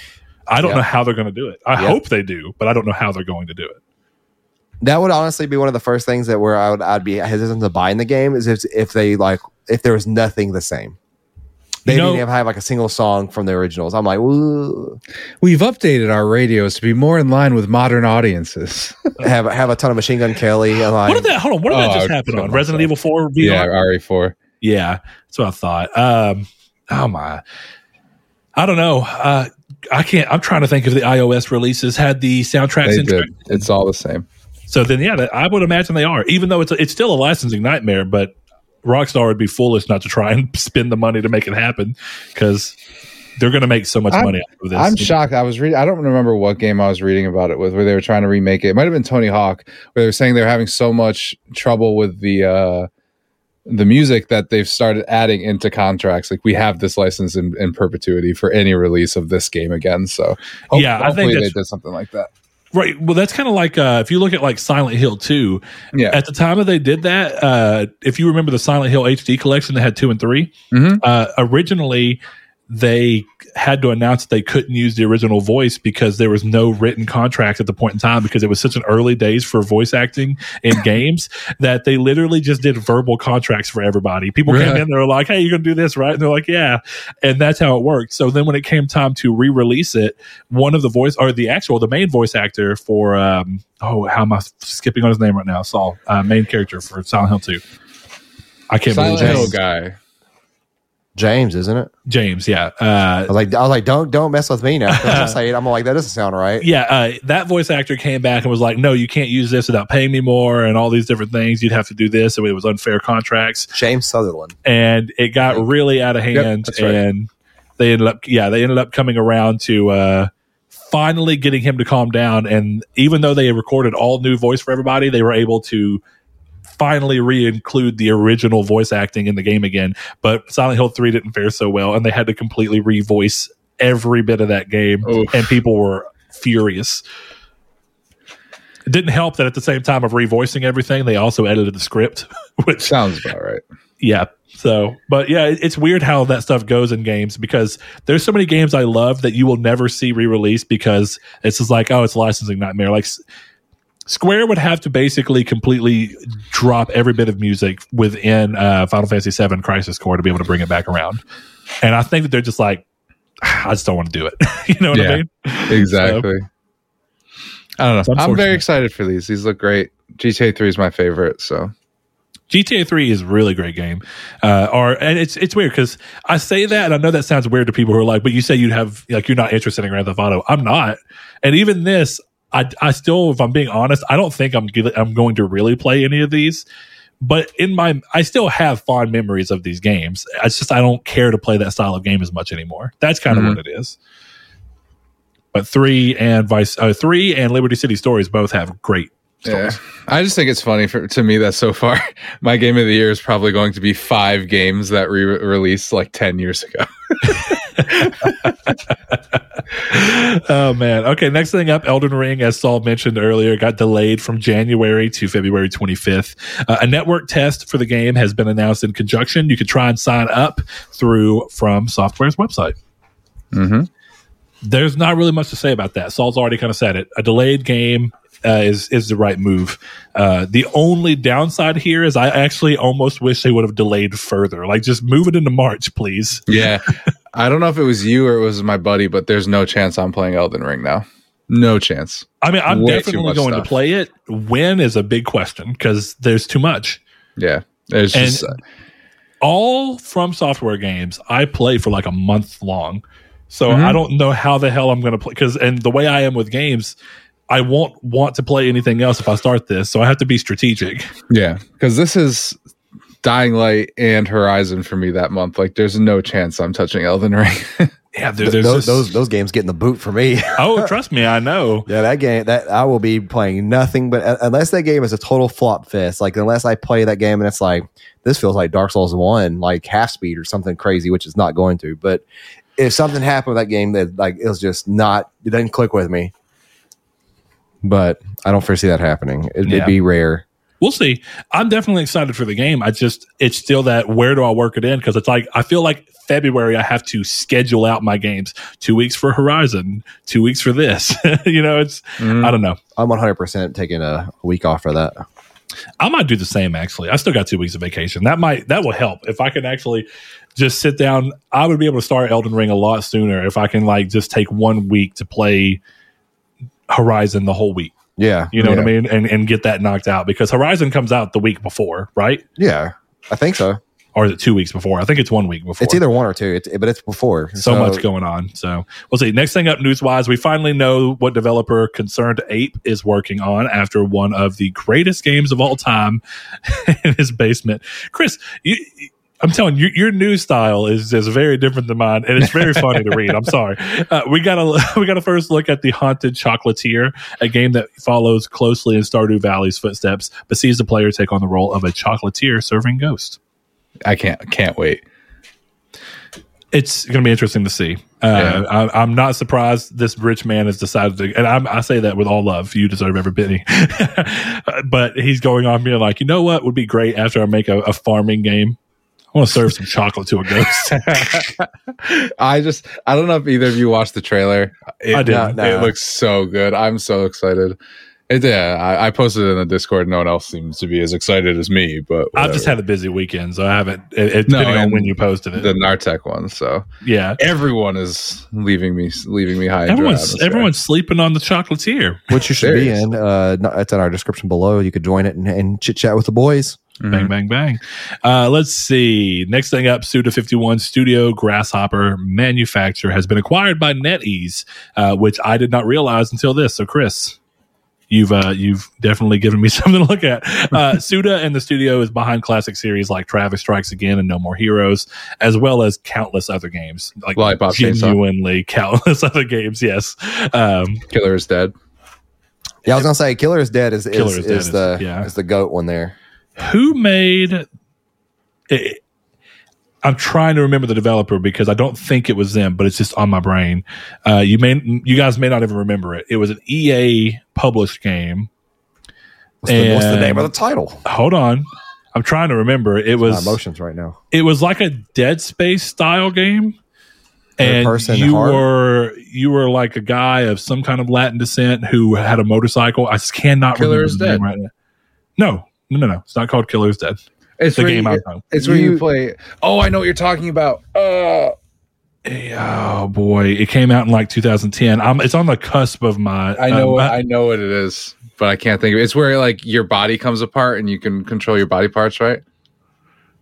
um, that might be right. Hold on, I'm trying to. It plays a lot like Dead Space. It's Is it third Shadow of the over- Damned? Shadow of the Damned. That is Nailed exactly it. it. Woo! Yes, Shadow Never of the heard Damned. this game. Uh, dude, this game's actually awesome, and it really reminds me of what, the heyday of EA, uh, where you're going to. Oh, never mind. I remember that. You're game. going to save your girlfriend Mhm. because she gets like taken. It, dude, it honestly, it, it it's it's like if you tried mixing together Dead Space's gameplay with like a Dante Inferno style story. That's cool. Like you're digging deeper and deeper into like the depths of I don't want to say hell, but that's kind of what it is. But yes, sad this is, sad part is I never got to beat it, but I thought it, that was Suda 51. Okay, Yes. I thought so, dude. What a game too. You know what I mean? I really the thing is I kind of want to go back and see if I can find it and beat it. I wonder if it's on PC at 60 frames per second because that that'd be the biggest problem playing it now. But dude, that game was awesome. I definitely want to go back. What problem is, is I got I, I want to say a soft lock. I got hard locked because of a, the save system. I, I screwed up and just messed around and wasted ammo, and then a save hit, and I could not literally. It was at, right before a boss. I couldn't Oh, do anything no. about it. I tried and tried and tried, and I was just stuck. But that's It an is- awesome game. I'll be right It back. is I gotta adjust the forty dollars on PS5 or PS3. So what? on eBay, yeah, it's thirty, uh, forty nine. That's one of those cult classic things, isn't it? Yeah, you definitely. Yeah, I, I was thinking like, yeah, I might order that. Nope, I am not playing that this time. I would be willing to play that on PC so long as it's on PC. And of course, it is not. Why do they hate me? Hold on. No, it is. Why? Why'd you lie to me? It is. I don't know. Oh, it says play it while you still can. Yeah, Or what's going on? Are they going to delist it? yeah, it's delisted for the Microsoft Store. Whoa! Yeah, It'll be dead. soon removed from EA Play. Can, is it just gone? Yeah, it looks like it's dead. R.I.P. R.I.P. in peace, baby. See, and this is why people pirate games. I, it is. I'm sorry. No, I agree. I would argue this is like the perfect time to pirate a game. And this is also why people don't trust digital because you you would think, oh, it's digital. Okay, for the for the future, if I want to just go play this random game I've never heard of, I still have the opportunity without having to worry about all the disc being destroyed and put in a landfill in case it accidentally happened. Not that it would, but mm, interesting. That's gonna really bum me out because I don't know what to do about that now. Yeah, I just checked on um, Game Pass PC. It's not here, so that's too bad. Yeah, but what about uh, EA Origin? EA EA Play is in Game Pass. What EA Play is, but is Origin. Like, it doesn't mean the game's not included, but can you just still buy it from? Oh, I have no idea. I don't. I didn't download Origin onto my PC. It's going to tell me that. I, I have a feeling it's probably not. Dang it. That really bums me out. Yeah, that's too bad. I would have liked to play it. Yeah, that's a game I always meant to get back to. I was like, I'll just restart because I still really like this game, and here I am. Gonna have to go buy it on bucks. PS3. Uh, they're killing me over here. Anyway, that studio got bought. I think that they are a studio full of very interesting games. And while I don't love every single one of them, I think that they are the kind of talent that there's no reason not to get behind. And I, basically, I, I would rather see someone buy them than to see them somehow go bankrupt or anything like that. Not that they were going to, but mm-hmm. they're just a really interesting studio. yeah. Uh, so too bad we'll see China. what ends up coming. Yeah, right. Too bad it was NetEase. Uh, last thing, during Tomb Raider's 25th anniversary celebration, we got a look at a canceled Tomb Raider game, Tomb Raider More survival horror than action. Wait, what? Oh, sorry. I, you wrote this. It. Tomb so Raider Ascension. Ascension. So more survival horror than action platformer. Yes. Ascension was eventually replaced by the 2013 reboot. Interesting. Survival horror Tomb Raider. I think that could work.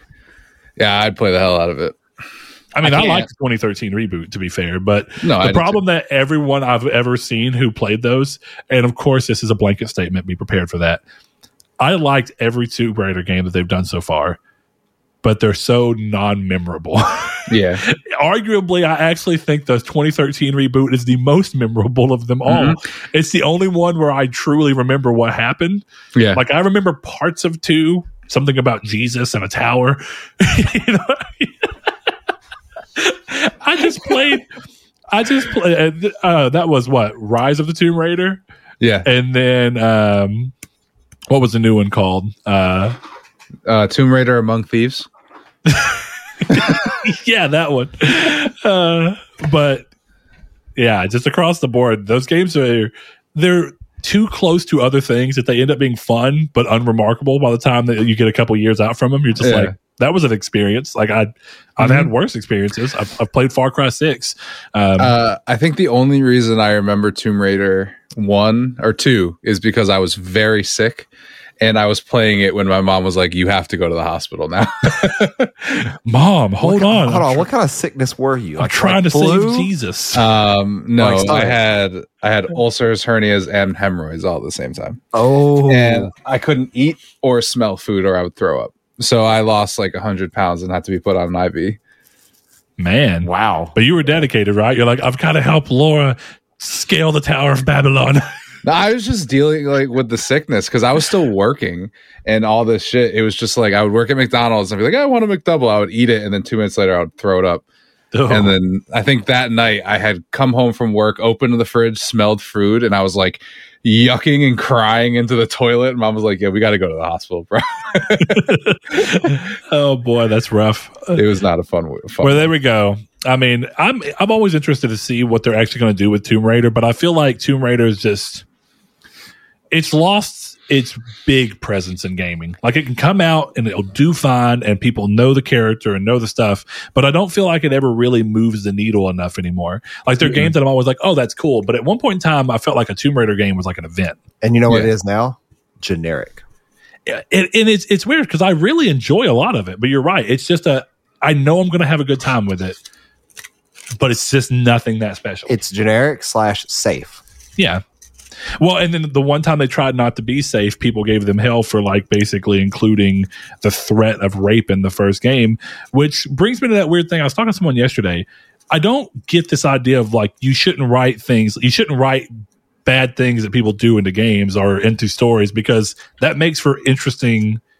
n- Not every story needs it, Yeah. but it makes for potentially interesting stories because the reality is is a lot of humans are screwed up and Mhm. that can happen and it's interesting to have flawed characters come in and, and get to see what's going on and how the non-flawed characters well flawed in different ways i guess because laura of course has her own things deal with those situations and how they impact people and i think that that's part of what made the first game the most memorable and then every other game just became safer and then i mean you- I mean, you it's one. It's one of those things. I completely agree with you. I mean, Ted, Ted Bundy saved lives at the suicide when he worked at the suicide hotline. Like people are multifaceted. yeah like for all the crazy things they do they can do other things and I, I don't know. It's it's weird. I think that people have a thing where they want to own in on something and not realize it's kind of the idea like you're taking out of context and you're not looking at what the game's offering and what it's trying Mhm. to do. All you know is that there's a there's there's a threat of rape scene. It's not even a really rape scene. It's like a threat of rape, and that leads to a character moment of like tension and seeing how Laura, in a young, unexperienced state, deals with this and her friend being lost and all the fear that comes along with that. It's an interesting thing, uh, it- but it is a shame that that felt like the most interesting of all of them, and then they kind of got kneecapped from people arguably overreacting.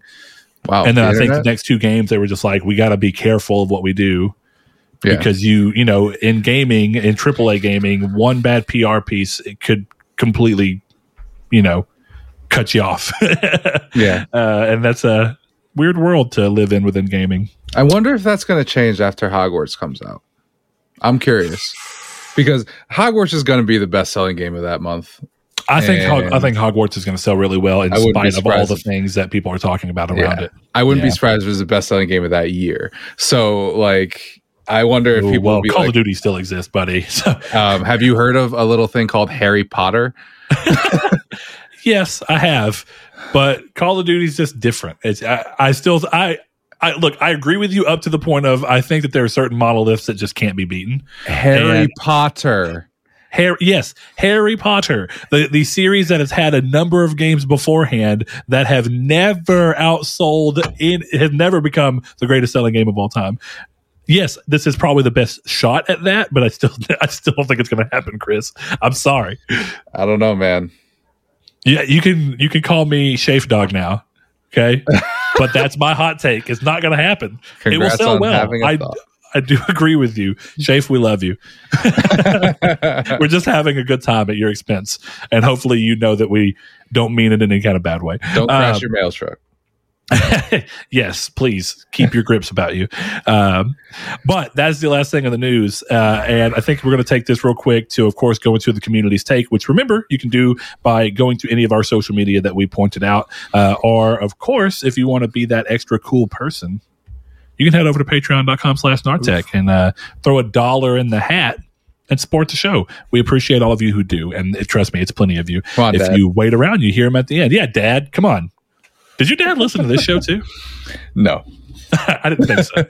But that's going to be a new long running joke in uh, in midweek matinee, which is uh, going to be a good time. Uh, so, community stake for this week. Um, don't have them all pulled together like we have been. Um, I want to say we don't have as many responses as usual because I screwed up and realized very late last night that I hadn't posted it. So, for those of you who did the short term um, thing, I appreciate it. Uh, but we have a number of answers specifically on Discord. So, thank you guys. We have some on Facebook, and I think Twitter might have been devoid of any answers. Yeah, D- Twitter had zero. Okay. But uh, of course, Community's Take Now is is all going off of our topic from the show before, and we asked you guys, how do you feel about the state of game reviews? Should they change? Do you find them as useful as is? Uh, what do you look for in game reviews? And over there on our Discord, uh, a buddy of ours who does sometimes have some good hot takes as well.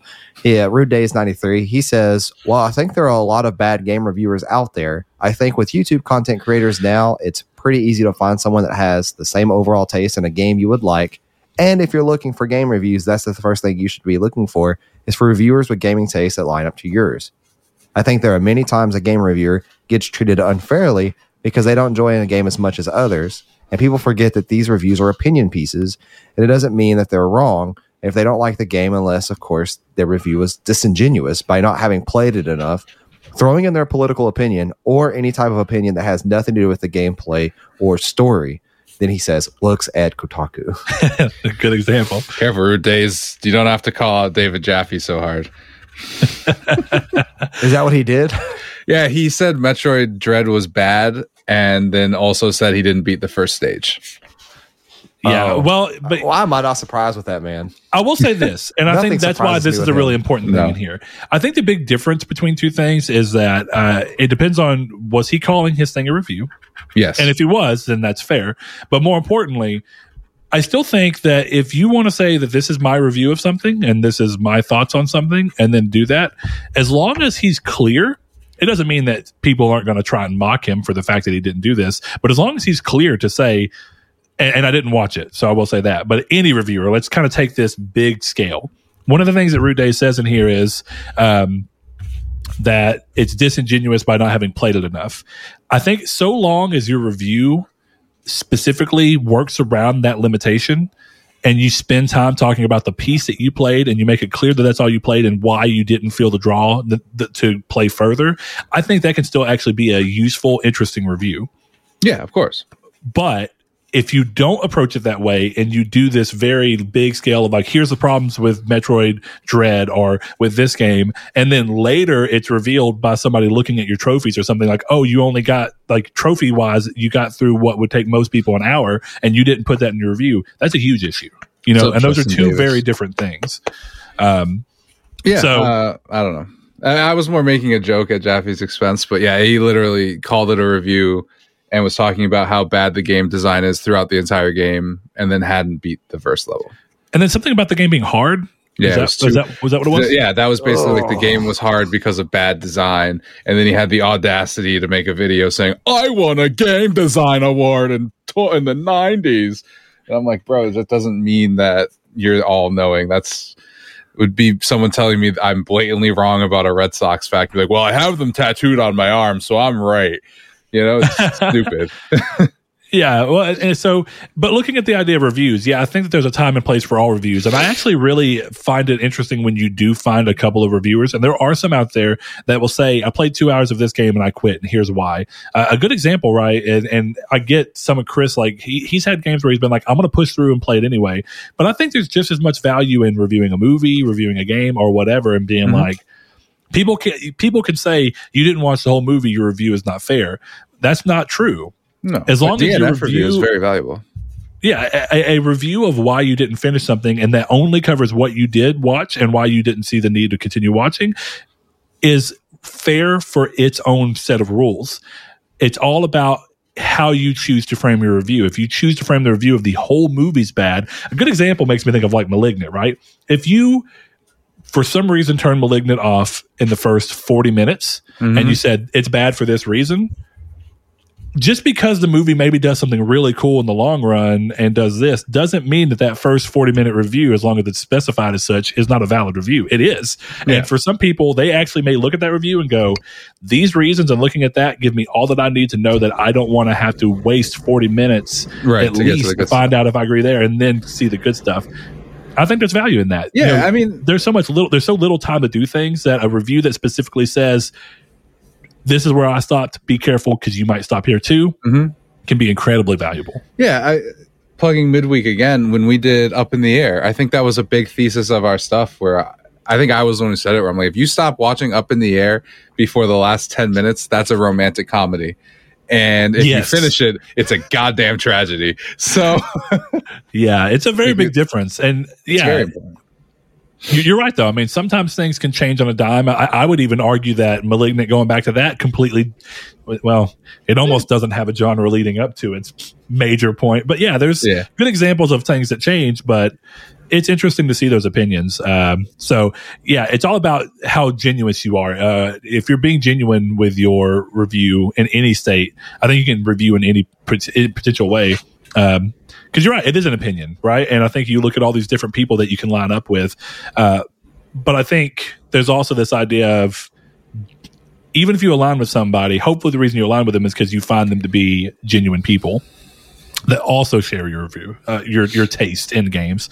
Right. Um, for both of you, I'm curious. Do you ever do y'all ever go and read a review after you've played a game without reading any reviews because you thought you were going to like the game. You play it, you beat it, then you go read reviews just to see if other people land somewhere similar to you or if it's like vastly different.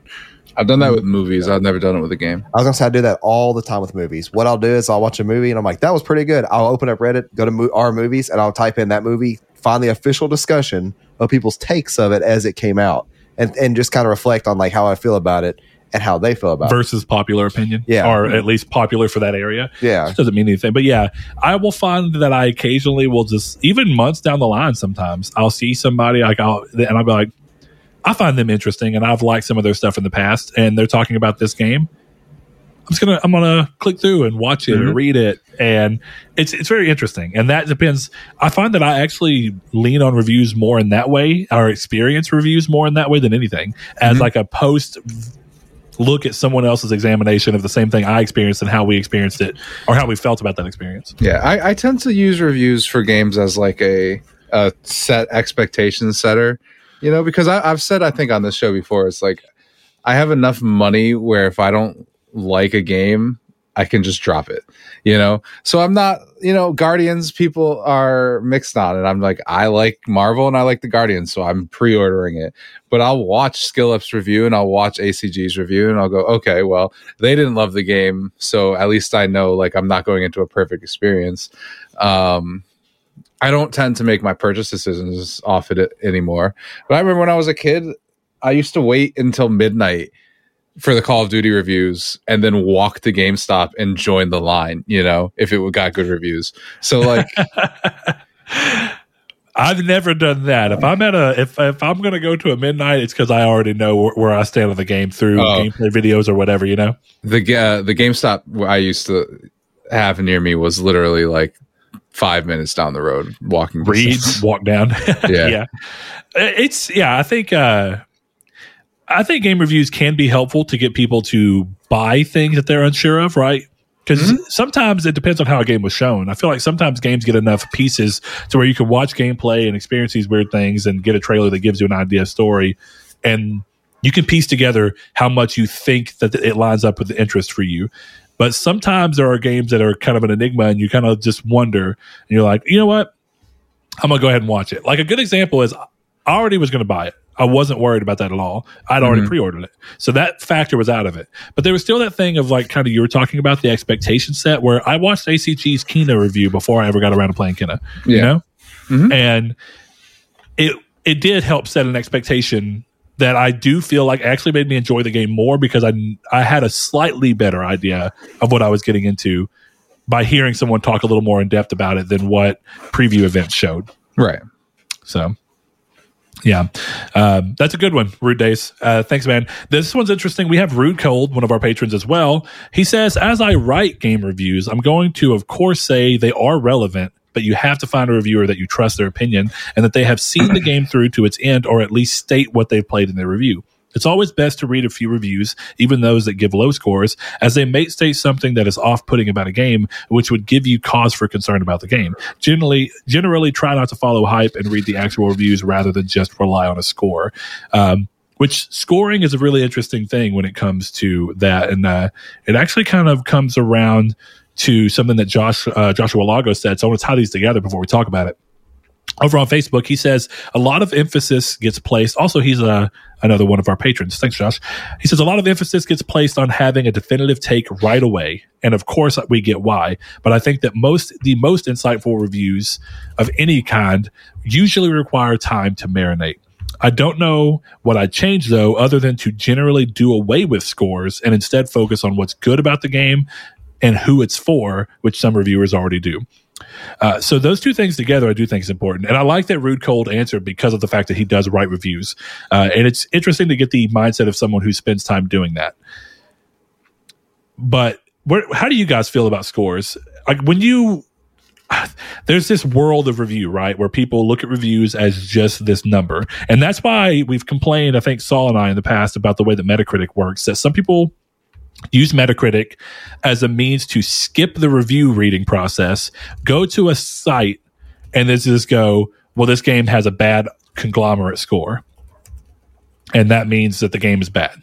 Well, if you read a review, even with the score, you can sometimes find that oh, the score is maybe a seven out of ten, but I find these three things interesting enough for me to give that seven out of ten a go because it could still be a good seven out of ten or a six out of ten or whatever it be. Uh, so, do you guys like the scores, or do you find that yourselves automatically go down and like immediately look at the score, or do you read the review first? I unless I'm looking for controversy, I don't care about stores. If I know something's being controversial, I'm gonna go look for the score. Why did why did the new Zelda game get a one on IGN? I got to figure this out. Oh yeah, yeah, yeah. Uh, One of those times where a, a long running series gets a very odd Yeah. sudden turn. I got to go figure it out or see it for myself. Yeah, I think going back to the order, I think that was part of what kind of made the order interesting and made the news thrive more because it was like some review sites were giving it like 60s to 70s and some were giving it like a 1 out of 10 and people were like, "Whoa, what's this 1 out of 10?" Well, don't don't I'm going to go click on it. the one guy that got it early that came out and was like, "You can fully beat this game in eight hours." Like, and that's watching the cutscenes pretty much shut everything down. Like that Yeah. one guy ruined it for tons and tons of people. Well, do you remember the uh speaking of that one in particular, that was one of the games where someone had posted a thing that says you could beat the game in 5 hours and then that got caught up in this idea of hyperbole of you could beat the game in 4 hours, Well, no, which no. is just not true. No, it's the opposite of that. It was the guy that posted it. He's like, he clocked in his time, and it was eight hours all cutscenes watched, and then they they they exaggerated that. Yeah, well, there was one where they posted a gameplay, and I, I haven't, I never even watched the video because I, of course, didn't want to get spoiled. Uh, but it, it was five and a half hours, and then Oh, I don't know about that one. That was when people started doing the hyperbole of, oh, it's four hours, which kind of leads to that thing of if a review hones in on one thing, right? Like, have you ever seen reviews where like a game gets controversial before it comes, and then it feels like the whole review is about that? It's funny because Rude Day says looks at Kotaku. I've actually seen reviews from Kotaku where the entire review is about one thing, and it feels so disconnected from the game at large that it's like, why did you spend an entire review talking about this? How am I supposed to review the PS5 in a pandemic? Do you remember what review was it where? Oh man, I'm really trying to think. Where someone was like, they gave points off to the game for being a PS5 exclusive because it's so hard to get a PS5. I, sw- I swear That to you. That was a Demon Souls review. I swear to you, it was a Kotaku review. It wasn't a Kotaku review, but it was certainly Demon Souls, and it was. I'm not gonna actually. I'm not gonna say who I think it was because I think I'm wrong.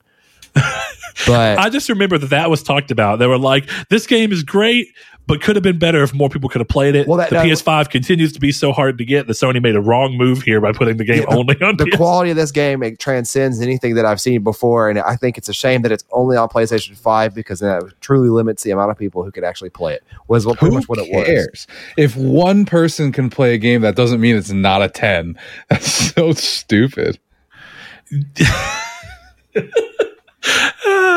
it was Kotaku that did the thing about the uh the basically the entire PS5 review was just a look at how income inequality and all these different things play into the factors that people can't buy PlayStation 5s. It was odd. It was a very I was I remember reading it because I was like I just I want to see what the PS5 is about. Like I want to know what the system does, what I can expect from it. Not that it's hard to get because that's obvious already. Reviews can be a very interesting thing. Actually, we, you know what we didn't talk about here is that game reviews, but tech reviews of things that go into gaming are just as interesting sometimes. um, hey, you know what? We talked about Shave Dog a little this week, so we're gonna throw uh we're gonna throw in Shave Dogs here. He says no hot take this week, but I've never liked the way most places do reviews. They either per, uh, partially play a game and put out a score, or someone that can't stand a series genre puts out a jaded score, or my current favorite, someone that has motion sickness issues reviewing a VR game. Shaking my head. I always thought a place like IGN or GameSpot, etc., should have three people reviewing the same title, and the score would be the average of the three. Reviews should stop the embargo crap as well. Every gamer is pretty well informed at this point. Reviews also shouldn't be completed before day one patches. Days Gone is a perfect example of that. Of course, if games weren't launched before being completed, that would be a non issue. There's a lot to unpack there. Um, one of the interesting things I really want to own in on here because I think it could be good, but it's unreal from a man like a manpower standpoint. Is the idea that very large publications like IGN and GameSpot should try to have multiple reviewers review the game and then have their total score be a conglomerate or a, an average of the the three. How do you guys feel about that, Chris? What are you thinking? Uh, I think it's a perfect world thing, but we don't Mm. live in an imperfect world, in a perfect world, so it's never going to happen. And I don't really think it's necessary. I think one thing nobody has really captured, including us, is that there's also a responsibility on gamers, which actually I, I guess I'll give credit to Rude Cold where he kind of got he kind of got there, where you have to. There's a responsibility on the gamer to understand IGN doesn't mean IGN as a whole. It means Justin Dornbush of IGN likes whatever game. You know what I mean? Mm. And I think that's a problem too in reviews is is you'll you'll see it all the time when people are like kind of dunking on Kotaku where it's like this article from 2016 by a completely different author says one Then- thing and then this Mhm. article in 2020 by a completely different author says another thing and they contradict and it's like yeah that's really funny to get your your 100,000 likes on Twitter or whatever but that doesn't actually have anything to do with the artist. If it has something to do with the publication, maybe the publication could look internally at themselves and realize, oh, we're we've published hypocritical articles, but I don't think that's a bad thing. I think what everyone is asking for in game reviews and in media is I want to see from both sides. And then sometimes Yes. we'll see from both sides and it's like, "Heh, you said that that women suck in 2016 and then in 2020 you said women were great. You're you're hypocritical. And it's like, no, A, they're two different opinions and B, people can change and grow. So I That's, think that's that's, the other part. Yeah, uh, I think that's yeah. Uh, even then, right? Like let's let's take that that viewpoint and that idea and shrink it down. Even if, and I would actually appreciate this too. Even if Kotaku, IGN, anybody put out dual opinions within the same week, right? One Yeah. article that says this and then one article that says this, but they're from two different people. Mhm. That's a good thing. And like you mentioned, I don't think a, a, a site should look in and say, "Oh, we need to not have hypocritical differing differing views," because that means that that that publication is trying to funnel down to have a single vision and is afraid to have their writers who might be talented explain different positions from a different standpoint and write that out in a well way. I think it comes down to if you're a good writer and you know how to articulate your position, then there's no reason that you shouldn't allow two completely differing standpoints to be published to your thing. You know, from the business side of it, the only thing that comes down to is it worth having two articles about the same thing? And maybe sometimes it's not, even if they're differing viewpoints. So that's pretty interesting. um, what do you think? And I, I agree, but this is also a problem across the industry. The idea that re- reviews shouldn't be completed before day one patches. Um, the problem with that is, it, yeah, it's true that Days Gone is an example, and of course, if games were completed, that's really com- what it comes down to. Day one patches are they're not necessary, but in the way that we currently do the game industry, it's a necessary evil, right? yes, and I don't know. It's weird because I think if we do this, then we're gonna you're gonna start hearing a lot of like, well, why don't I have a review on day one? You know, it's you can't have Yeah. both. Um, I think it's just a matter of acknowledging that you've done the review before a day one pa- uh, day one patch or whatever, you know, and I have the context of what they're planning on fixing in the day one patch, but I also think game reviews don't ever update and be like, "Hey, the day one patch is out. This is fixed. This is fixed. That is fixed." Or Well, they that didn't fix that this and they idea of- told us we would. You know, Yeah, and that would be valuable, but it comes back to the idea of you're having to get somebody to move back to something they've already moved on from in order to play it more, just to change a little bit of their review and add an addendum. Perfect world situation, like you mentioned earlier. I would love that.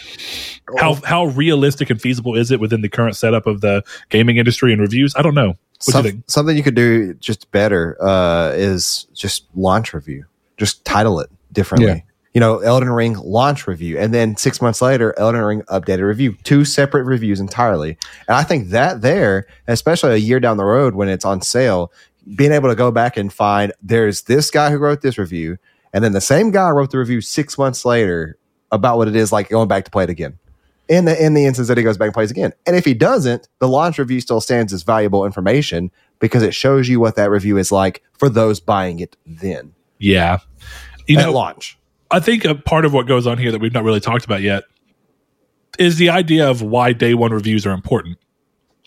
Day one reviews are honestly less for the benefit of the consumer and more for the benefit of the publisher who wants to try and get a game out with good reviews as quickly as possible so that more people buy the game up front. Uh, you know, have you ever talked about uh, or seen people talk about the idea of like um, the, the sales tail of a game of like day one, you see a big explosion and then it kind of comes down. And then depending on what continued coverage looks like for it, you kind of see it bloat back out. And then eventually, before so long, it comes down to this very small tail that just sees little blips here and there when the game hits sales or something like that. Now, there are games that defy that. Grand Theft Auto 5 being one, Minecraft being one, games like Stardew Valley being one. There are definitely games that defy that. But the average game sees, for a long time at least, saw this idea of within the first three months, you're going to have a blowout. And then by the end of the three month period, you're coming to a tail. And so, with that idea in mind, you have this thing of, what is the value of a six months later review to the publisher at that point for that business model? But most business models right now are trying to be this idea, kind of going back to Chris's thing about um, whether or not Suicide Squad is a live action game uh, or a live uh, a live service game. The weird thing about live service games is that their whole idea is to keep a consistent instead of a tail. You want to have that explosion, but then you don't want it to tail. You want it to literally just be a consistent wave of up and down that never completely flattens, right? Right. And at that point, uh, six months out review might be very valuable because I think if you looked at a review right now of, um, a good example would be something like um, um, Tom Clancy's what's it called? Rainbow Six, Rainbow Six Siege. A review, if and of course, people may be like, "Why would someone need a review of Rainbow Six when the game's been out forever?" Well, because the game is in a completely different state now. Yeah. A, a review for No Man's Sky now looks way different than day one review for No Man's Sky, right? Yeah. Right. So to that, it feels like there's a lot of value in that particular side of things. But Um, I, I also am curious of the, the ratio of people who are up to date with technology enough to know to go read game reviews, but at the same time, they're not up to date with the game itself.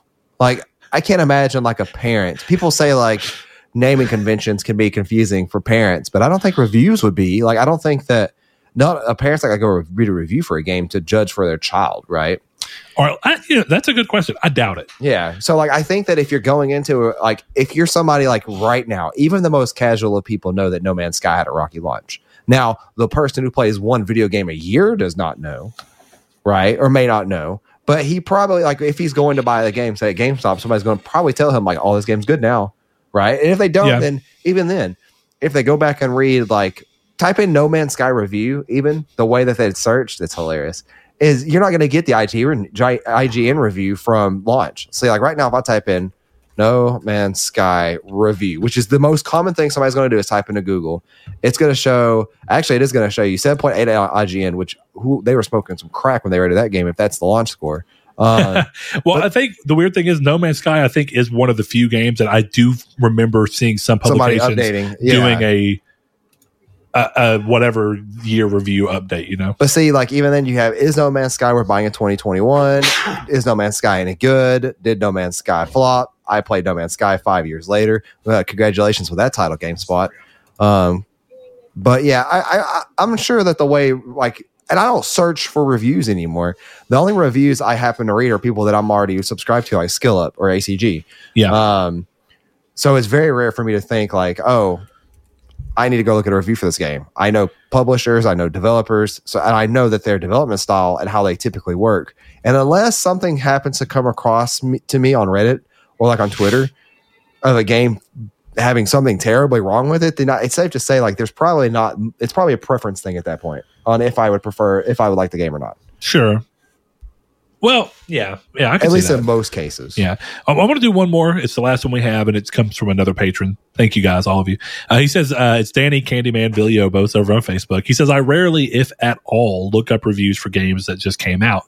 Uh, if I'm interested in a game that's coming out, I would be watching trailers and gameplay to see if I'm going to buy it. When I do watch reviews, I usually see if people I follow reviewed it or check out a few reviews with a high view count. I guess I wouldn't really change anything about how day one reviews go because the point of those reviews are to tell people what they think of the game at the moment. Those reviews, I'd say, are mainly for people who are on the fence of buying it now full price or holding out for when it goes on sale. Um, I want to circle back around with that idea too, uh, to something Saul actually hinted at earlier and said, which is this idea of a down the road review. And you mentioned six months out because the game's on sale. Right. Well, one thing that I've actually seen one publication do, and I wouldn't be surprised if more do it. I, Push Square will do this thing when a game hits PS Plus, they'll repost a review, and they'll normally add an addendum of how they feel about it further out. It's like, hey, here's a game in case you didn't get the rev- if in case you didn't read reviews back then when it first came out, but you're interested in it now because it's free. Here's our review of it, and here's a slight change based off how we feel about it because of some new piece of information that's changed from day one. Uh, so that kind of goes back to the idea of solve this of naming reviews and and looking to where you can filter what kind of reviews you're looking for probably has a lot of value when you can say hey here's my day one. So that looked very odd. It did. you were mouse- stimulating you were stimulating your computer. My, yeah, my mouse. i think i just saw your your, your laptop squirt I just wish there was a camera Well- back here for you to see what Saul was just doing. Yeah, my, my my mouse pad. I'm sitting there scrolling through Discord, catching up for the weekend that I haven't been able to read, and it just my mouse pad just stopped working. I'm just sitting here. Oh yeah. Oh yeah. Anyways, so yeah, um, I like that though. Uh, I, I like the idea of coming, being able to come back to games, and I think that actually kind of helps certain casual gamers, right, who aren't necessarily looking for a day one purchase, and they're really looking for more of an opinion that's after the case. Definitely when reviews hit so hard and fast these days, where you have not only a day one review, but oftentimes uh, anywhere from three to five uh, patches within the first two weeks of a game. yeah, I think there's a lot of value of looking. I just it, and it, it comes back to perfect world, like Chris was talking about. And I know that there still would be a need for a day one review, but it would almost be awesome if people across the board could just say, "We're going to wait for two years, uh, two years, two weeks after release uh, to release our full review, so we can kind of get an idea with all those things and play the game as any other person would." Which kind of, you know, remember when Bethesda got backlash for not offering reviews? Uh, they wouldn't send review codes to people until day of release. yep. Yeah. And those those games, even for uh, even back when I didn't buy games at launch, unless it's from developers I really like, those games get blacklisted by me. Like you're not getting you're not getting my money for a while. Well, it's funny because that's based off the expectation. And I'm not saying you're wrong to have that, but for me, I never cared. I thought, okay, so you're forcing reviewers to play the game as anyone else would play it. And that kind of goes towards what uh, Shafe Dog was saying, where in that situation, reviewers are being forced to play the game with day one patch and with everyone else and kind of have a conversation around the game that way. And there might be value in that, in that it keeps reviewer or it keeps developers from having to worry about having a stable enough semi review version to push out to people. Or on the other side of the coin, they didn't have a stable enough version to give reviewers two weeks prior to launch. It's possible. so It is possible. they they did not want bad review scores, which is more times off than not, I think the case. Which leads us back to the interesting case of Cyberpunk, a game that actually I think got what Chris was talking about to a degree, where Cyberpunk's reviews were way better than I would have anticipated because of the fact that all reviewers did exactly what Chris did. They looked at the good and tried their best to ignore the bad. So they were like, it'll be fixed one day. and there's that value that Chris was talking about of being able to come back to a game and be like, this is what the day one patch was supposed to fix. And, and this is what it didn't fix. Because if you look at reviews for Cyberpunk, that game was terrible. People were talking about not seeing entire character models at the very end of the game and all sorts of crap. And that game still got day one reviews. I I know it didn't hit the numbers everyone wanted, but what was Cyberpunk's day one review score? Um, day one Metacritic. Uh, you're gonna have a hard time finding that, I think, I think you're unless right. Unless you find a screenshot, because that kind of stuff. But it goes to show that a game like this still had this situation where it reviewed fairly well. Like I'm gonna go look at IGN, right? IGN Cyberpunk review and see if it's been updated because I think Well, here's an article from Game Rant on. dude, look, IGN gave it a nine out of ten. yeah, they- so back in December 11th of 2020, it was um 1.9 on PS4. for user score. Uh, that says aggregated score. So I don't know if that if they're counting Metascore and uh, no, that is user score. Yeah. because Metascore was not out yet. So It that's probably 5.4, I believe. Yeah. so it's probably um Mixed six point one compared to the ninety Metacritic avid average. So That's probably just a troll. troll Thi- this is really interesting. So w- this is a good look right here, right? IGN, the uh, the original reviewer Tom Marks uh, for the original December seventh, twenty twenty release, came back and it actually shows right here that this review was updated on September twenty sixth, twenty twenty one, and I'm curious to see if that's when this got out of nine out of ten because I do remember it getting decent review scores, but I don't think it was that well even day one because they still said there's bugs, right? Um, interesting. I'm very curious as to what it was once because it still just shows a nine. It doesn't show what the original score was. Uh, and as we've already said, going just to the score is not the way to do this. But for the sake of looking at the final outcome so that we can get the conversation moving in a specific way, it's interesting. And it's also interesting to see that it's been updated. Um. Speaking of, of Cyberpunk, there's an interesting user review I just saw. It's a 10 out of 10. And it says, Love it. Thanks for many emotions and awesome time. Many bugs and, cra- and crashes, but size and perspectives of this project, stunning. So it seems like people who got it, who liked it, just didn't care about the crashes. Like, And it- me, yeah. I really didn't care. I thought it was funny and I wanted to track it, but I didn't care. I was having fun the whole time. there were times where it frustrated me, but for the most part, it was like I just don't want it to crash to where I have to redo something. Because That, that one would be thing that the game seemed really good at, like knowing it was about to crash. And like I was getting good at being able to be like, okay, it's about to crash, huh? Yep, yep. There it goes. and it felt like the game would because I would I think I told you, I don't think I lost any progress off any of those crashes. One time I lost about 20 minutes of gameplay, and that was the worst I'd experienced. Yeah. Almost every time before, it literally saved right before it crashed. Almost like the system was like, a crash is coming, auto save. Yep. Yep.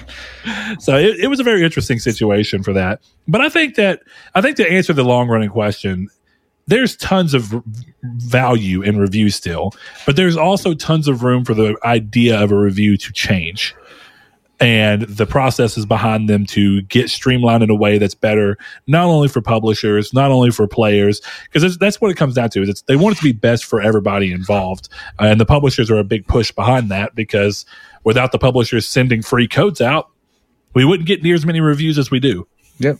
And that's just the fact behind it. Uh, and and publishers might not feel the want to send out co- review codes if they think that everyone's going to unfairly judge them. But I also think that that's being a little too shallow with looking at the way executives can be. Yeah, there are executives that are like that, but I think some actually care. Um, it's just where do you sniff them out and find them at? So uh, with that. The one thing that we've not gotten into yet, and I think it's how we're going to round this episode out, is a very interesting Reddit exchange that Saul had. Uh, I'm an official leaker, or I'm, a, I'm an official source to be. Were you a leaky? You were leaked elite, too? Elite two. so for reference, nobody knows. Like my Reddit account is like it's not anonymous on purpose, but it's not like it's an account name that I've ever had.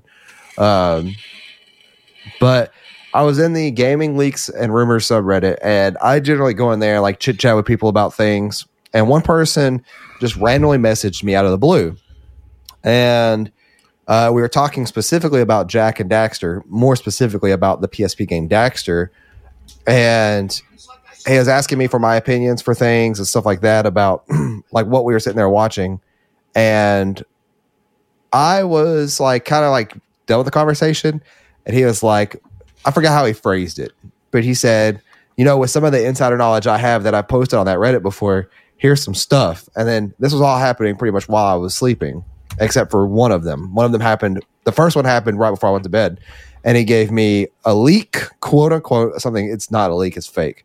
Um, all of this is probably fake. And then I was like, "Hmm, that's interesting." And then like four or five more while I was asleep that I woke up to. But I'll read them off to you guys because of how crazy they are. And this is merely for fun, um, but it's also merely to put it out there in the world because it'd be interesting if this was actually true. The first one he sends me that says it just says they, I guess Microsoft, but it says they will be debuting gameplay for Starfield come June with what would be E E3 2022. It won't be much, but it will be at the very minimum the cockpit video that's been circulating around with some flying and some on foot exploration. The trailer is less than three minutes total. So that's kind of um vague. Like that's that's very I say that's a safe leak. That's like something anybody could put out there and be 50-50 right on. I They're would gonna argue guess- that's that's less of a leak and more of a no shit. At E3, they're going to debut gameplay of their biggest game of next year. No way. So this is I, I'm not gonna this is not in the order I got them from because I just copied and pasted them. But Yeah. this is certainly and I've cleaned them up. This is certainly though this is how it's going to lead into. So the next thing they said was they will be making another studio acquisition by the end of April, um, which is kind of vague again. Like that could be anything. Uh, by the end of April could also mean like from now to the end of April, right? Like I could read it that way. Yeah, So it is by the end of April. yeah, by the end of April. Um, yeah, but that, this that could one- be anytime up to that point. this is the big one. This one is Elder Scroll 6 Deathland. Yes, this is a real title and not the working title. This takes place roughly around the fourth era, and the main campaign has to do with the Great War. I'm not a massive Elder Scrolls fan, but the person who gave me this info said it's about the size of Skyrim in terms of scope, but the map is about 50% bigger. Something else Bethesda's working on towards is heavily populated areas. That's all I know. So that's interesting. Trying That's- to give us those Assassin's Creed Unity crowds. that's that's a uh, that's a flat out like here's a name to go with this series, and here's where it is, and here's the size of the map.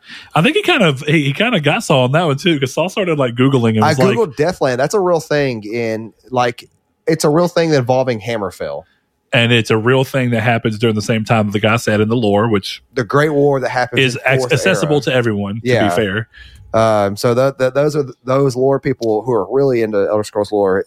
Fact check what I just said to make sure that's correct. But from what I read, it seems to be. Mhm. Um, then he says, Bloodborne remake is being done by Bluepoint and will be launching in March of 2023, which is bold. We get this announcement towards we get this announcement towards the end of the year 2022. Also, uh, I almost called him Corey. Chris, Hmm. I never said Bluepoint wasn't remaking Bloodborne. It's the it's the sequel I disagree with. I want That's them to fine. remake I'm Bloodborne. still right. We get this announcement towards the end of the year 2022. There is no word on if it's on PC or not currently. So I guess that what that what I can read that as is like the the the, the anybody leaking that it's on PC is like that's not part of the same as this, I guess. Um, but in terms of Bluepoint, Bluepoint is working on a brand new Jak and Daxter game set to release. here's here's the release date. Here's what's really going to get you. Here- here's what's really going to get you. Hold on, Chris. It ain't done. It ain't done.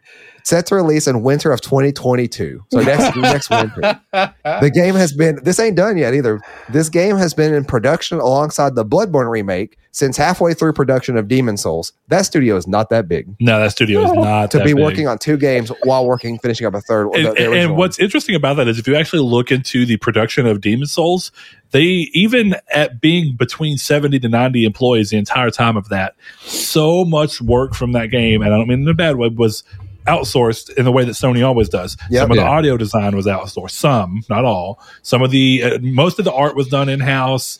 Small little things, you know, I don't say small little thing, but they did a lot of outsourcing, and that's for that title at 70 to 90 people yeah, even if they've grown, doing two games, one Bloodborne. re- Bloodborne. one- a arguably, remake, or it's not arguably, it's bigger than Demon Souls. a remake of Bloodborne to the quality of Demon Souls, Yeah. along with a brand new Jak and Daxter.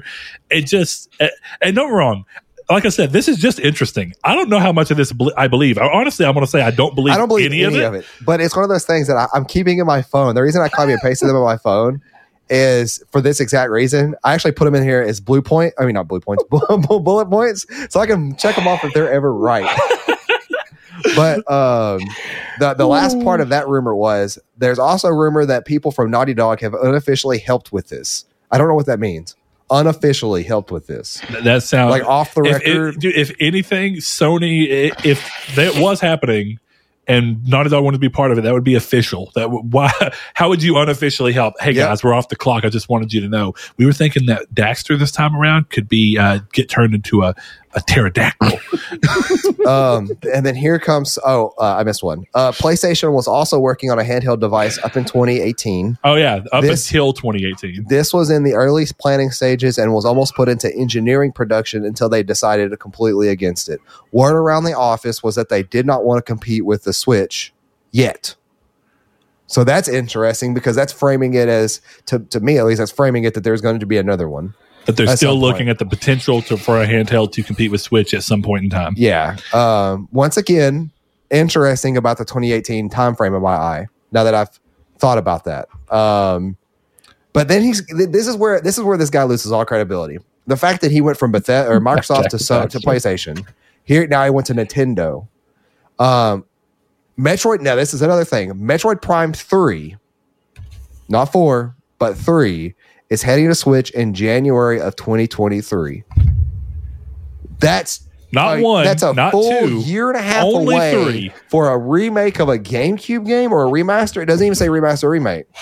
Um, this one's kind of crazy. Within the next three title dumps for the classic console, we'll be getting both Jet Force Gemini and Conker's Bad Fur Day as a collaboration between Nintendo and Rare. Banjo Kazooie is also teased during this ordeal. At the end of a trailer, an Xbox logo shows.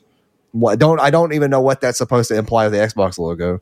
Does that mean that Nintendo and Xbox are working together, or does well, that mean that t- technically it would have to because for certain things because For Rare. Rare is owned But by Microsoft. I don't know. What, well, I mean, I don't know what it implies in this. It, does that mean that these games are also coming to Xbox, or does it mean something more? I don't know what that last part meant. Um, there are no uh, plans for a GBA classic games on Switch at the moment. That's a hard hitting one for me. Trash. Uh, the next Pokemon game will be announced in April of 2022. That's that's I don't know in April. He doesn't say before. This the next in. Pokemon game. yeah, will be announced this coming April. That's pretty broad. There's a lot of Pokemon games. That's the chances of that being on, being on the dollar because it's so that vague is pretty high. Yeah. Um, GameCube Mini will be announced in May with a July release date. No titles have been discussed yet. Hold on, they just completely skipped Nintendo 64 Mini. I, I, I am assuming. Here's what I'm assuming because I pick apart this the same way y'all are. The guy wanted to play it safe, and because they're doing Nintendo 64 online, Games. they're not going to do a mini, so they're going to go to the next console. But the May to July thing is also bold because he's he's outright predicting it's there's going to be a direct in May in which this is announced. This is fully announced in July. Hmm. Um, and then the last one is a new 3D Mario game will be announced February 2022. So some of these are just so like vague, Wait and they're vague enough to get you like, okay, it could happen. It doesn't mean Yeah. you're right. That's the thing right? is, I think like half of these will probably be right because they're so obvious, and then Yeah. he does something like Jak, Jak and Daxter. Shut up! which is funny because that was I think that's why he was he talking to me to begin with is because we were everybody was talking about Daxter in this comment thread. But I'm also curious, like I'm not gonna do it, but I want to go back to that comment thread and message the other people and be like, did y'all get like a person in y'all's DMs like leaking about a Jak and Daxter game? So You know, the thing is, is that these types of things can be fun, but there's always this idea of like, here's the thing. Clearly, he doesn't expect to get clout out of this because he deleted his account. He, yeah, his, so his account's gone. Yeah, he can't. And that actually adds a really interesting layer to this. Not that I'm saying any of this is true, but we've dealt with people before, personally, Saul and I, who Yes. have dealt with, who have been the people to leak things We've lost part, And they- we've, we've quit partnerships over it. we always ha- they always end up doing this thing where they keep their account around and they try their best to delete things after it turns out not to be true and Right. you try and keep the things that might end up being true so they get this weird leaker clout where they get one thing right and people start being like they've been a proven leaker before you know what i mean But they forget they posted our Discord, and that's the one place they forget to delete everything. but those types of things they right there, absolutely did. right is that those can be really fun but it does start to make you wonder what was his intentions? Was his intentions just purely troll based or is there some chance that so- that he's literally just regurgitating what someone else has told him and he's just having fun with it? Like someone came to him and was like don't tell anybody but this this this and this and he was just like you know what? I'm gonna go tell him anyway. I'm gonna make a brand new account go to this place and just start chatting up with people well, see, and that's the sending it out thing. there. That's the thing. I was I, I didn't think anything of it, but if I knew he was going to delete his account overnight after an email or DMing me or whatever, um, I would have checked to see how old his account was because his account Oh. could have been like six years old on Reddit, and like that could have been a like a. It could have been a purchase account. To be fair, people do that all the time. like give you money for your reddit account Absolutely do, and like they, people do that for karma too. Like like if you have millions of karma, they will 100 percent buy your account, so like you, they can then advertise on it. like subtly. Like they'll go into like male fashion and be like, what, they're like, what's everybody's favorite stuff? And they're like, well, mine's this J. Crew shirt right here. Here's a link. And it's like it's very subtle advertising. That's wild. Yep. Well, here's the thing. I, I think I have the perfect community's take here because I just love it. Yeah. I want the community's take to be that I want all of our listeners who want to participate to give me their best fake Oh, I like pitch. it. I you know, like like I want them to work up their their perfect fake leak, not a real one, clearly, but like work up what you would tell somebody if you were in a position where you could just have fun with them and tell them something that they might believe. Just what's your crazy leak, uh, and just have fun with it. It could be literally anything. I don't care. I just Ooh. think that this is super fun. I got it. I got mine for next week. Okay, okay. Chris, of course, you're more than welcome to have your own. I think all of us should try and come with our own stupid leak that we want to come with. But Um, you have to make it sound as believable as possible. But look, I, I'm gonna, Chris, you laughed so voraciously at Jak and Daxter that I am actually a little curious here. Do you, because of that, think that Sony is 100 percent done with Jak and Daxter? Yes. Do you don't think you don't think it's coming back? I think here's my thing. I think if Naughty Dog took back a remake of one of The their Last of games, they're not gonna let someone else make a new entry in one of their games. At this point, yeah, because Yeah. of course someone could, could someone could look back and say, well, they made Jak and Daxter: The Lost Frontier, or Naughty Dog allowed somebody to use their IP to make that. Um, but that's been a long time ago, you know. Uh, Yeah. But at the same time, I will say this: they clearly have interested to do more with The Last of Us. Hence the fact that they're doing a show and Mhm. continuing to make some kind of multiplayer game within The Last of Us. So having a tighter grip over that, and considering that they are the the people who are studio heads there now and whatnot are the ones who directed that and made that, I think it's a little different. Uh, Jak and Daxter is weird because the current form of Naughty Dog doesn't really have much creative push or not even push what do you- creative fondness or whatever or at least it would be less right it's not their baby some people who made Jak and Daxter may still be with the company, but for the most part, that's a very different company than made Crash and made Jak. Those are both the original founders, and then neither of them are there and haven't been for a long time now. Uh, they were they left right around Uncharted One, I think. Yeah. So when you think about it that way, I could actually see them being like, yeah, it may be our IP, but we don't really have that kind of care for it. We don't want to give it the white glove treatment every single time. What's interesting is that they've talked about coming back to uh, Jak and Daxter and have like made different uh, art and pitches and whatnot. They always just go against it. So I don't think there's any reason to bring back Jak and Daxter in 2021. It's interesting because I know there's somebody who's like there absolutely is, which it's not me. I I don't mind Jak and Daxter. I think they're perfectly fine games. I don't care if there's a new one personally. It would be cool to replay Daxter just because that's my favorite one. Daxter's Daxter and three, yeah. but I don't think there should be a new one. A new a new title. Yeah. Yeah, uh, I think you know, like just adding or you know remastering Daxter for twenty bucks on PS5. Just Or just the whole thing for three, like they did with the PSP. Just bring that to PS4 or five. yeah, and then it was, throw that. well, in. hold on. It was on. No, it was on PS3 and PSP What's up, or Chris? PS Vita. I guess I can't see a good reason why you would buy Bluepoint and have them do this instead of finding like a Sanzaru who can do it. Yeah, You know, Oh, it Well, doesn't yeah, make it's- any it's sense. funny because we were talking about that. While I don't care about a, a Jak and Daxter, I think by looking at the same era and the same breadth of of character and whatnot, I really do want a new Sly Cooper. Uh, because I think that there's plenty of stuff that you can do within that world and character set, uh, and I think Sony clearly thinks so too because they've talked about maybe doing a movie and stuff. I think that there's just like a a risk thing where they're going there and being like, the last time we did put money to it, it just didn't sell well and you have that kind of back and forth. And I think that that's true of Jak and Daxter too, right? Where the Lost Frontier did not sell well, Yeah. and so you have this thing where it's like, just take the, just don't do it. We'll just keep it. Which there is value in that, right? It's better to let an IP rest with a good track record than to bring it back just for the sake of bringing it back. Because if you ever actually get somebody who you think really could do it justice, then you pull it out of the fire. You'd be Yeah. like, all right, now we're going to pull it out because we think there's someone who has a real vision for it. Not just, hey, is there anybody out there that would like to make uh, a new Jak and Daxter game just because? I have a I have an extra level though to community take. What's up?